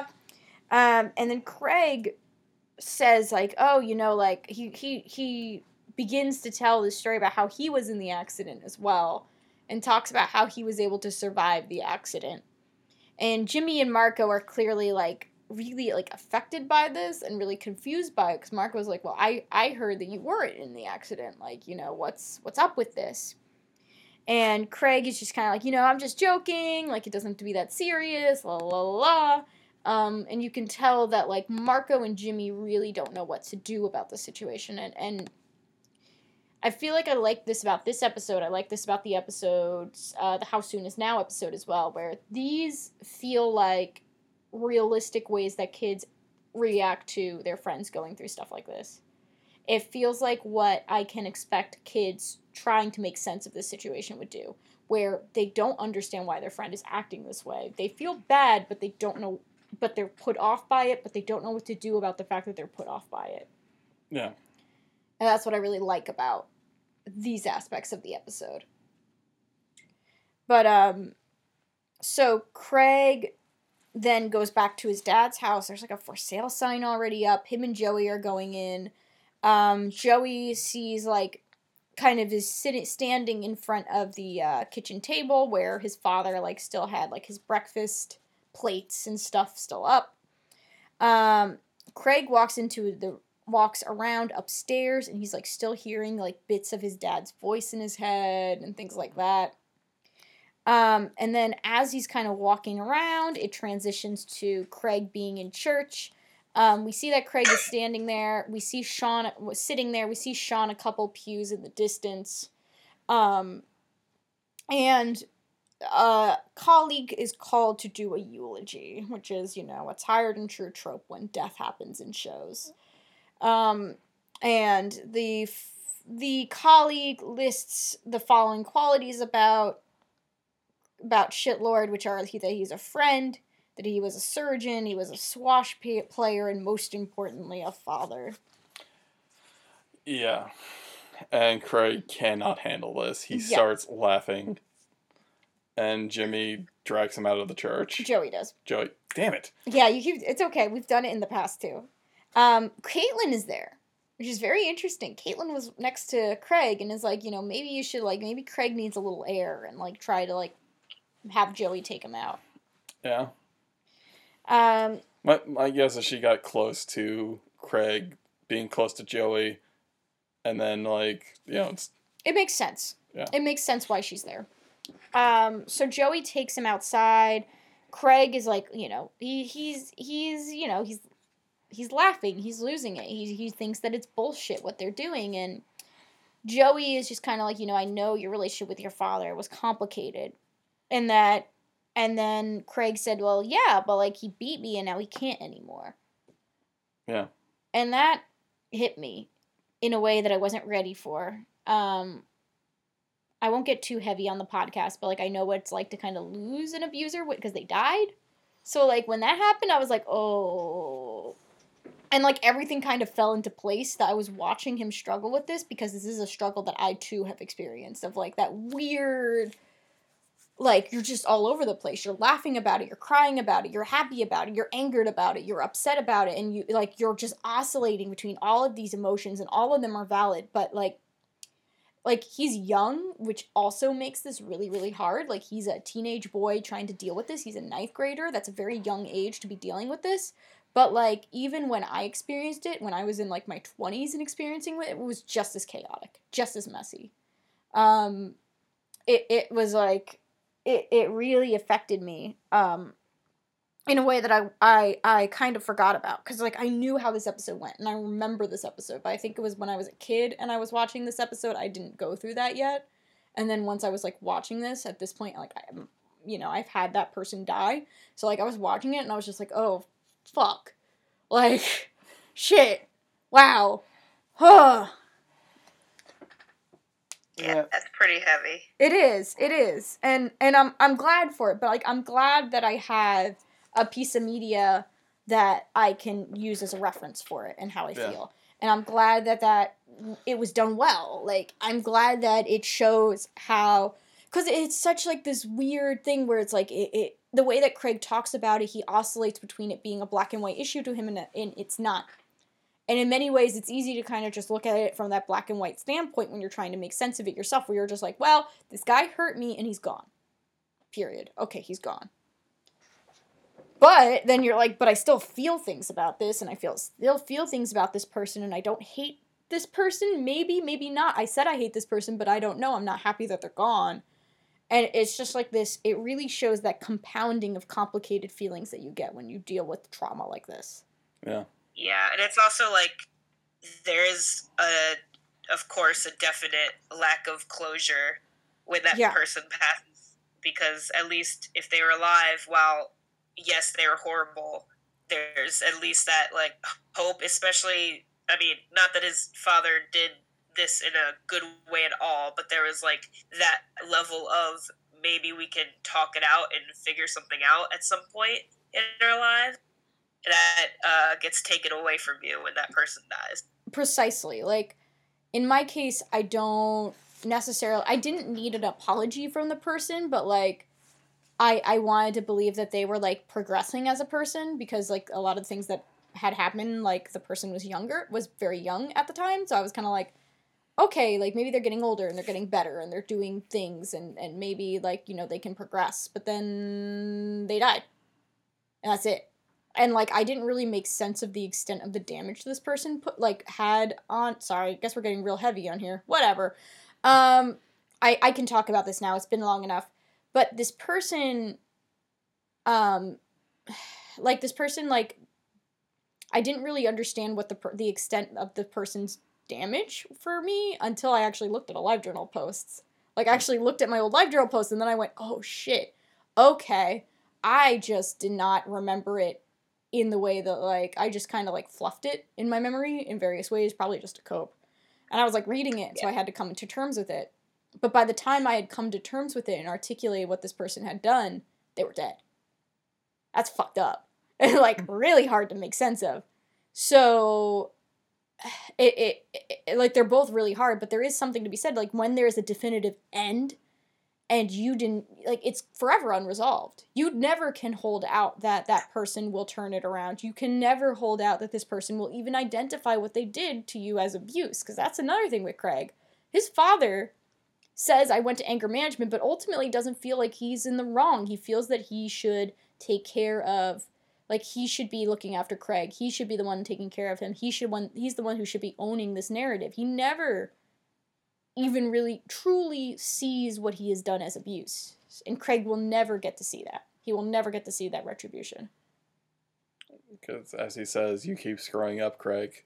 Yep. For him, it just is like an. It's just a tool to get Craig to stop screwing up. Exactly. Yeah.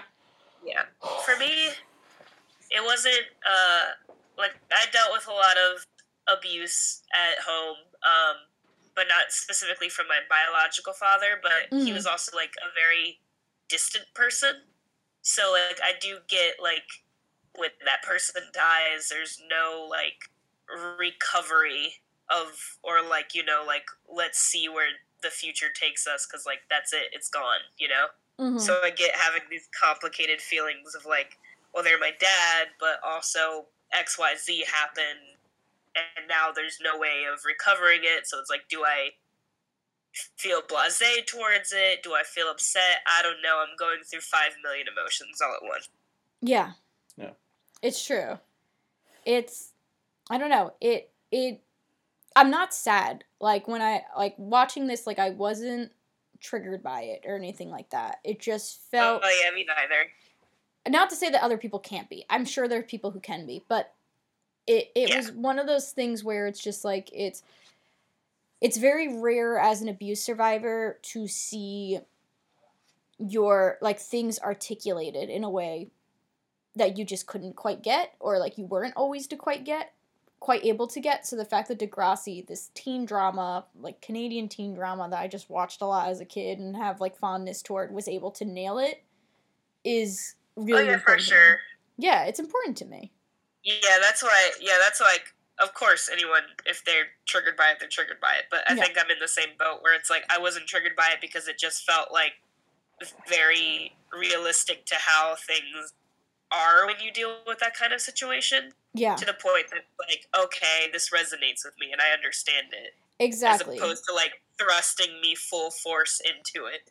Exactly. I think that I think resonates is a really good word for it. I think that that's why like I always have a fondness toward Craig because there's something about him that resonates with me as an abuse survivor where he may not always make the right decision but ultimately like I I feel this connection with him that I just don't feel with even abuse survivors in media a lot of the time.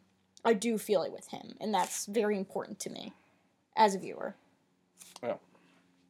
Um so you know, Craig is trying to deal with this. He's trying to process this. Um, Ashley talks about it at school with Ellie, and she calls Craig's reaction to the situation disturbing. Um, and Ellie is trying to just kind of de escalate the situation, which I really appreciate because Ellie is just kind of like, you know, funerals are stressful. Like, you know, that might be why he's acting that way. And I think that it speaks to Ellie as a person because Ellie is somebody who's very informed of the world. She's someone who tries really hard to understand what is going on. She's she's a reporter and she's someone who likes to do her research and things like that. And I appreciate that she's not the type of character to make assumptions about what Craig has been through, but instead it's just kind of like, you know, there might be something going on. He's stressed or something. Like that doesn't make his reaction bad or disturbing. It just means that he's just dealing with something. He's going through it. Yeah. Um, and Craig enters, you know, enters the scene and he's like, "Oh, hey, just so you know, I entered us into the King and Queen Luau contest." Um, and Ashley just kind of looks at Ellie, and Ellie is just kind of like Ellie. We don't really see Ellie's face; she just is like nodding her head a little bit, but we don't really see much more of that conversation. We Yeah. just know that they're entered into the couple contest. Um, and then Craig is getting ready for the dance later on. He's putting on a Hawaiian shirt that's Joey's. So Joey's like, oh, yeah, like, sure, you can borrow that. Um, but he also says, like, hey, like, I want to talk to you about um, the children's aid type stuff. Like, were you serious about that? Um, which I assume the whole entire thing is like, if Craig goes through with it, most likely Joey would have to like be officially fostering or like adopting him. hmm So I think that's kind of like Craig, like you know, Joey's way of just kind of checking in with him, making sure like that's what he wants. Yeah. Um, and Joey is just like, and and Joey's like trying to do that, and Craig, Craig feels that you know, you know what you're trying to do. You're trying to ruin my good time. Like you don't want me to go to this dance. And Joey tries to project on him with varying degrees of, of success, like how like he lost his how he lost his wife Craig's mother, and that pain catches up with you and that you may be okay right now, but it's to catch you eventually. And it might be at the dance, and it might really make things stressful for you. So, and Craig kind of hand waves it because he's like, yeah, but like, my dad sucked. Mm-hmm. Like, it's not like, why would I be upset about the fact that my shitty dad died? Which, once again, I really appreciate, like, him trying to force this into a black and white issue when the fact of the matter is, a lot of the time, even if it's easy to say, like, this person sucks, I hate this person, it doesn't mean that, like, you still don't have these emotions that don't quite cooperate with that vision. Yeah. Yeah, for sure. So we go to the dance. Ashley's wearing a black hula skirt and a black lei. She's amazing. serving She- looks right she now. really is. Like she's coming to her own. I love it. I love the commitment to it. Where like Ellie just won't won't even engage in the theme. Ashley makes it her own. Well, that's I think that's a holdover from season one. Ashley. Yeah, well, she was working on. She was on the dance committee this this season, so you know she still wants to do this type of stuff. It's just in her own Ashley way. My vote for a evening with Paul Hod did not uh, go over well. Yeah, like I got a compromise here. Um, spray painting a skirt in the ba- ba- like in the garage. anyway, I love her. Um, we see some of the characters doing some cute stuff. Sean and Emma are like doing like limbo, and they look incredibly silly, but like they're having fun. I did enjoy that because it's just like I know. I felt the same complicated feeling. I, I, I mean, it just I, I'm hoping it's also showing growth in Sean, where he's just like, you know what, I'm I'm done worrying about like certain things. I'm just gonna have fun. Yeah, like I'm done trying to think about how what people think of me and perceive me. I'm gonna have fun with my girlfriend, which is what he should have been doing from the start. Yeah. Um, and then it's announced that Craig and Ashley have won Luau King and Queen. And Paige has this great golf clap when it's initially announced. Like she's just so upset.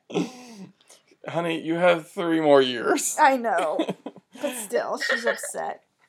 If um if she's not prom queen like her senior year, this entire show is bullshit. I'm just throwing that out there.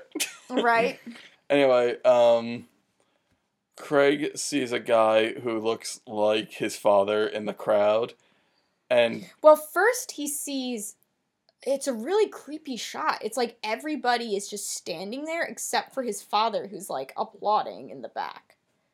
yeah. It's really unsettling. And then he's like, "Look!" He starts walking through the crowd, like, "Look, Dad! I won! I won Luau King!" And it's just a completely different guy. yeah, it's like a teacher um, that just looks similar to him and dresses similar to him. Um, and he just kind of storms out of the out of the uh, out of the hall, and Ashley goes up to him and just kind of goes like, you know, the dance was a mistake, and Craig just kind of snaps at her, and it's like this very weird, jumbled mess where he like calls her like doom and gloom and this goth person, and like, you know, sick of her having concern. And it's this weird amalgamation of like the disparaging comments his father made toward her and like his own frustrations. It's this weird collision that happens that I feel like happens when you I feel like it's very common when you start internalizing a lot of your abuse and things like that and internalizing a lot of the shitty things that your your abuser says to you where it's like he's like lashing out but it's not really his words it's like this weird mix of like what he's internalized from his father and how he actually feels Yeah. Um, he just basically has a nervous breakdown. He tears down the mural. Um, that everyone worked on. Yeah. literally everybody like every principal character worked on this mural and he's destroying it. Ashley's like right there caught up in it. Yeah, and then he like heads down a hallway, and he's just crying. Um, Raditch says he's gonna check in on him like everyone should go back into the back into the i guess cafeteria or wherever it was which is a good way of handling it, it's true. Like everyone just you know get get back into there and like have some sense of normalcy right now like we will take care of it you are not professionals Yeah.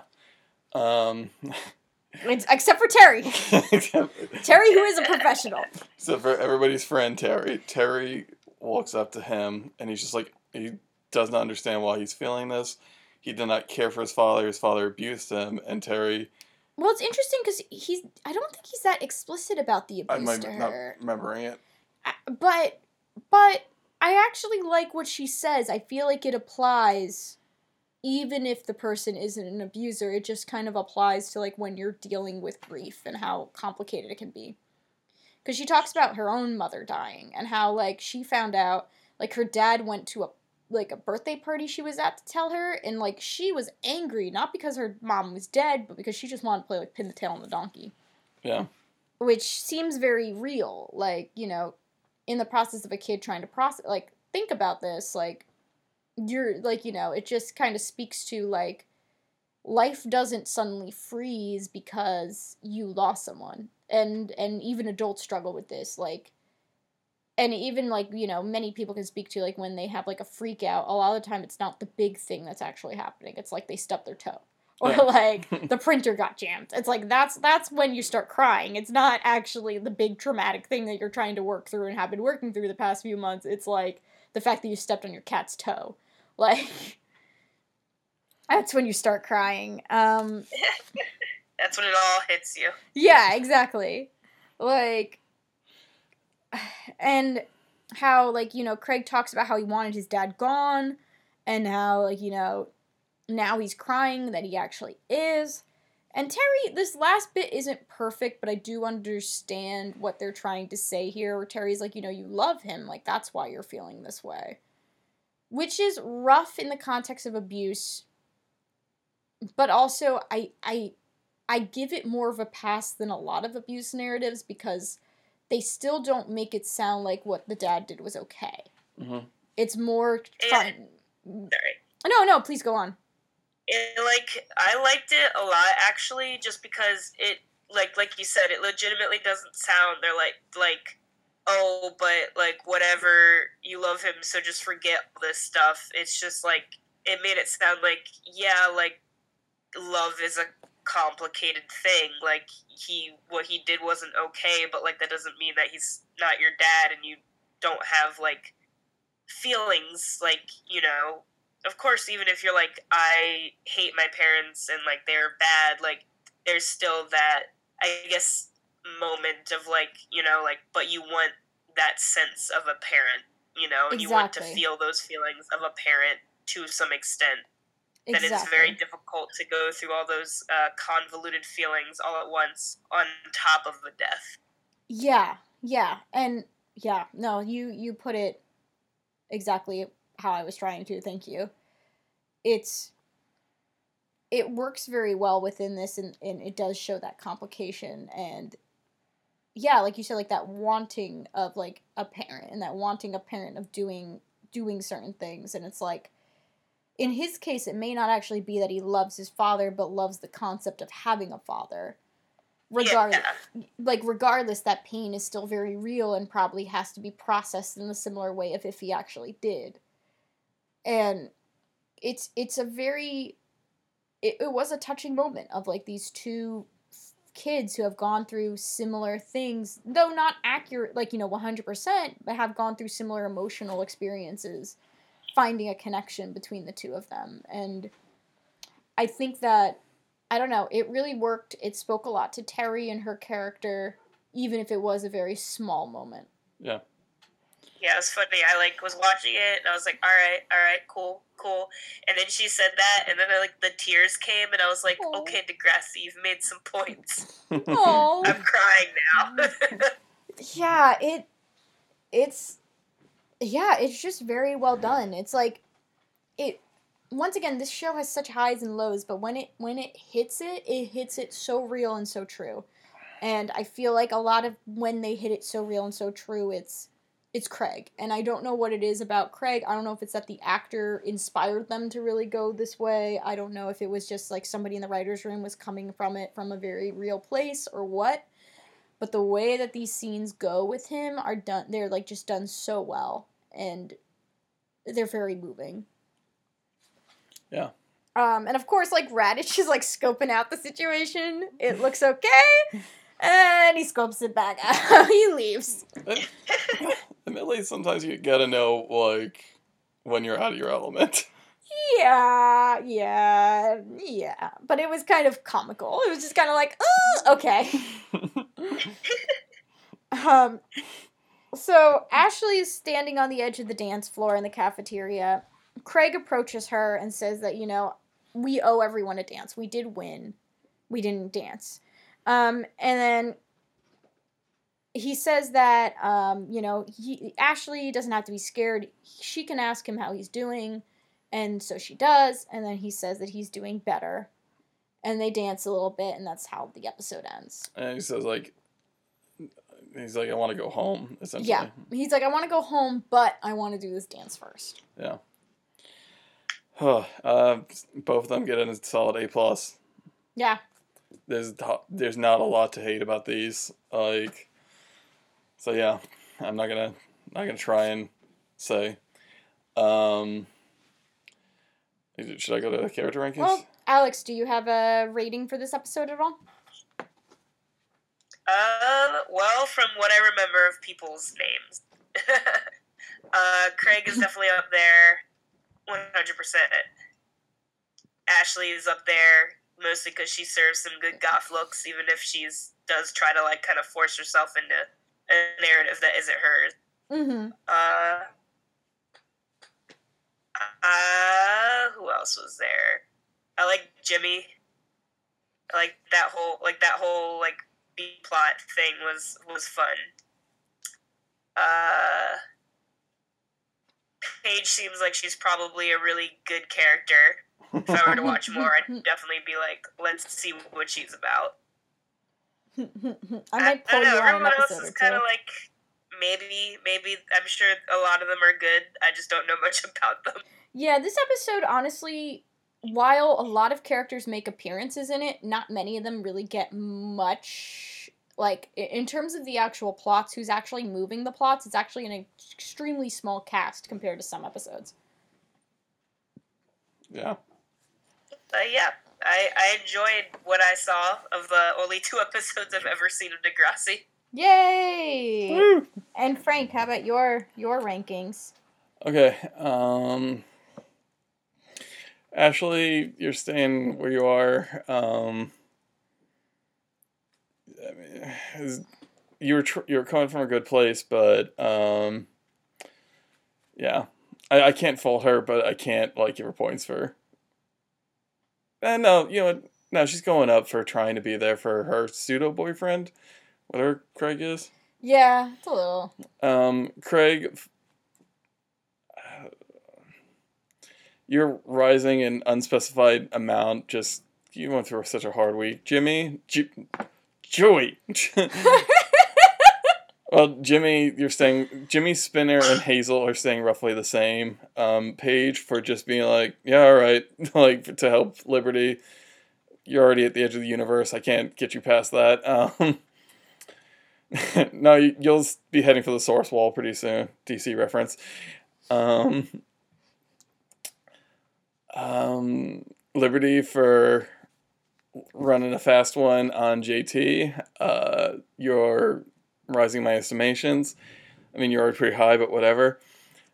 Uh, actually, I'm going to really quick go back to Paige because all things considered, if Paige knows that Emma and Sean were a thing, like she must know that Liberty and JT, or like Liberty liked JT. So the fact that she was just like, yeah, I'm going to make this happen, like I think there's some Paige skullduggery on going on there.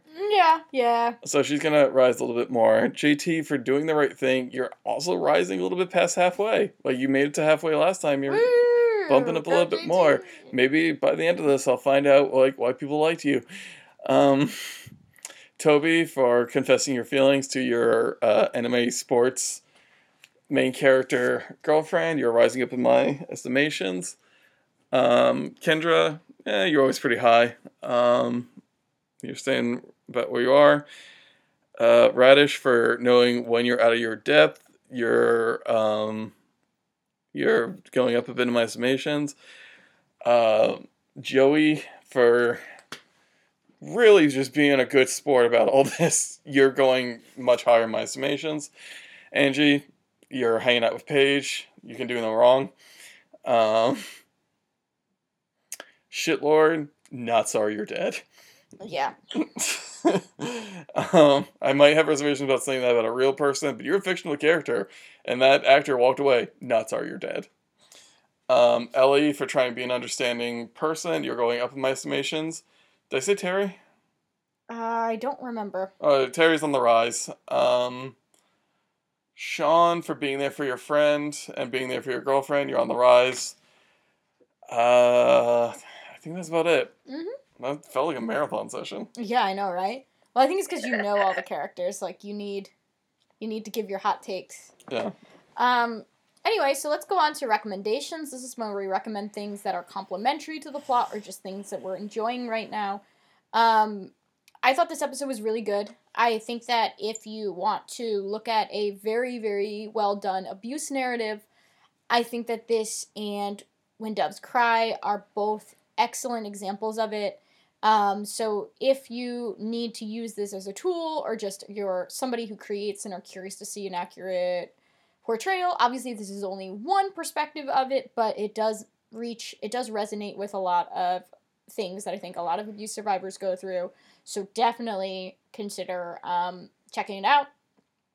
That said, um, another thing that I really thought handled similar concepts, though in a different way and in a different perspective, um, was probably Moonlight. I feel like it hit a lot of these things, especially about having a having very complicated feelings towards your abuser and having it be your parent and how that impacts you and your relationship with them and what does what is forgiveness? What does it look like? How do you progress as a person? How does this hang on you? I feel like moonlight hit a lot of those types of notes in in a different way. Um it is still one of my favorite movies that i have seen in recent memory so i really do like to recommend it. Um yeah um if you obviously you know check out some content warnings before you check it out but i do think it it's another piece of media that hits upon a lot of these themes in a way that's very very well done, done very well and it's also just a beautiful movie in general Alex, Yes. uh, recommendations? Oh. Uh, I'm not sure on recommendations as far as what would go along with this episode. It can just be to be something. It can just be something you're currently enjoying. yeah what are you currently into Uh, I'm a big true crime advocate. I love learning about true crime. So, I mean, uh, probably everybody knows about this podcast, but my favorite murder. I listen to it a lot. Recommend it highly if you need something that's obviously true crime isn't a joke, but you know, you can kind of have a laugh with these two women having a conversation along with it. If you like these kind of podcasts where everything's very conversational, it's another one of those kind of things that would be great. Okay. True crime thing. Um, I'm gonna go with um, the Patton Oswalt. This is just on the subject of loss. Um, the Patton Oswalt stand-up Annihilation, where he talks about the loss of his wife. Um, I'm not gonna do the whole thing, but it's just like it's funny and heartbreaking. And actually, this uh, there's one part that um, made me think this is what they were doing with Craig, where like he says like the first, the worst, um, the second worst day of my life was when I my wife passed away. The worst day of my life was when I had to tell my daughter, Mm-hmm. and like he like went to his daughter's school, and his the principal was just like, you can't tell her at bedtime, tell her in the sunshine, and then just be with her the rest of the day. Take her out of school for the rest of the week, like don't worry about it. And like he told his daughter and like just sat with her and held her and then like she's like he's like you can we can do whatever you want. We'll go wherever you want. She's like on Monday I want to go to school because I want because I want that normalcy in my life.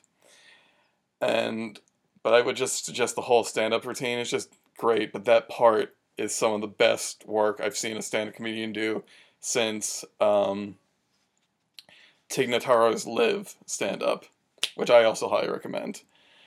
Um, and just on a lighter note, I want to recommend She-Ra on Netflix. I love She-Ra. Yep, it is. Oh, actually, no, that one's perfect. Yeah, it- that's, a really good way of. yeah, it's another like it's another good example of an abuse ma- narrative. Yeah, but like very much like a. It's interesting because it's done through the lens of like a kids program. So Yeah, the way that you do it is a little different, but the emotional complications still come out. yeah. Um, like I haven't seen like this gr- much great character development development in a kid show since Zuko, Yeah, and that's I like love She-Ra. that's the highest praise I can give a show like any character development. Um, so yeah, uh, She-Ra and the Princesses of Power is the full title. Yep, definitely check it out on Netflix. I I love it. I have cosplay plans from it and everything. Like it, it's really good. yeah, it's super good. Um, Very so with that said, Alex, you have made it through. I did it. Congratulations. Um, do you have anything that you would like to promote or various social media that people can get in touch with you? Oh yes. Um, well, first of all, if you're looking for something more nerdy D and D based, I have a D and D podcast um, called Twenty Sided Spies. It's a live play. We I play as a drow bard. My husband DMs it, uh, and we just do a, a lot of very goofy espionage missions and try not to die. Uh, it's kind of on a little bit of a hiatus right now due to people shifting around and moving, but I promise we will get back into it. Um, and if you want to find me on Twitter, the best way to reach me is at Howledfor. That's H O W L E D F O R. That's kind of like my podcast Twitter. so people can reach me there for anything. Uh, and yeah, it was really fun. I did it. Woo! Thank you so much. So I came for Drake, I guess, because that's all I knew, and, and then I left with uh with Craig. yeah, it's true. Feels like an upgrade. a little bit. Um, so if you want to keep in touch with the show, there's various ways you can get in touch with us. Please email us at ihopepod at gmail.com, especially if you are interested in hosting as well as potentially interested in telling us how Degrassi has impacted you, how the show, um, how characters have impacted you, episodes have impacted you. Please do not hesitate to send us text as well as audio talking about your relationship with the show. Um, we will happily read them on air. Also, don't hesitate to send us questions, comments, things like that. Um, we will gladly reply to them and maybe even read them on the show. Um, if you would like to also get in touch with us in other ways, you can follow us on Twitter at I Hope Pod. You can also get in touch with us on our Facebook group, which is I Hope I Can Make It Through a Podcast, where we're also around and chatting and doing all that type of stuff.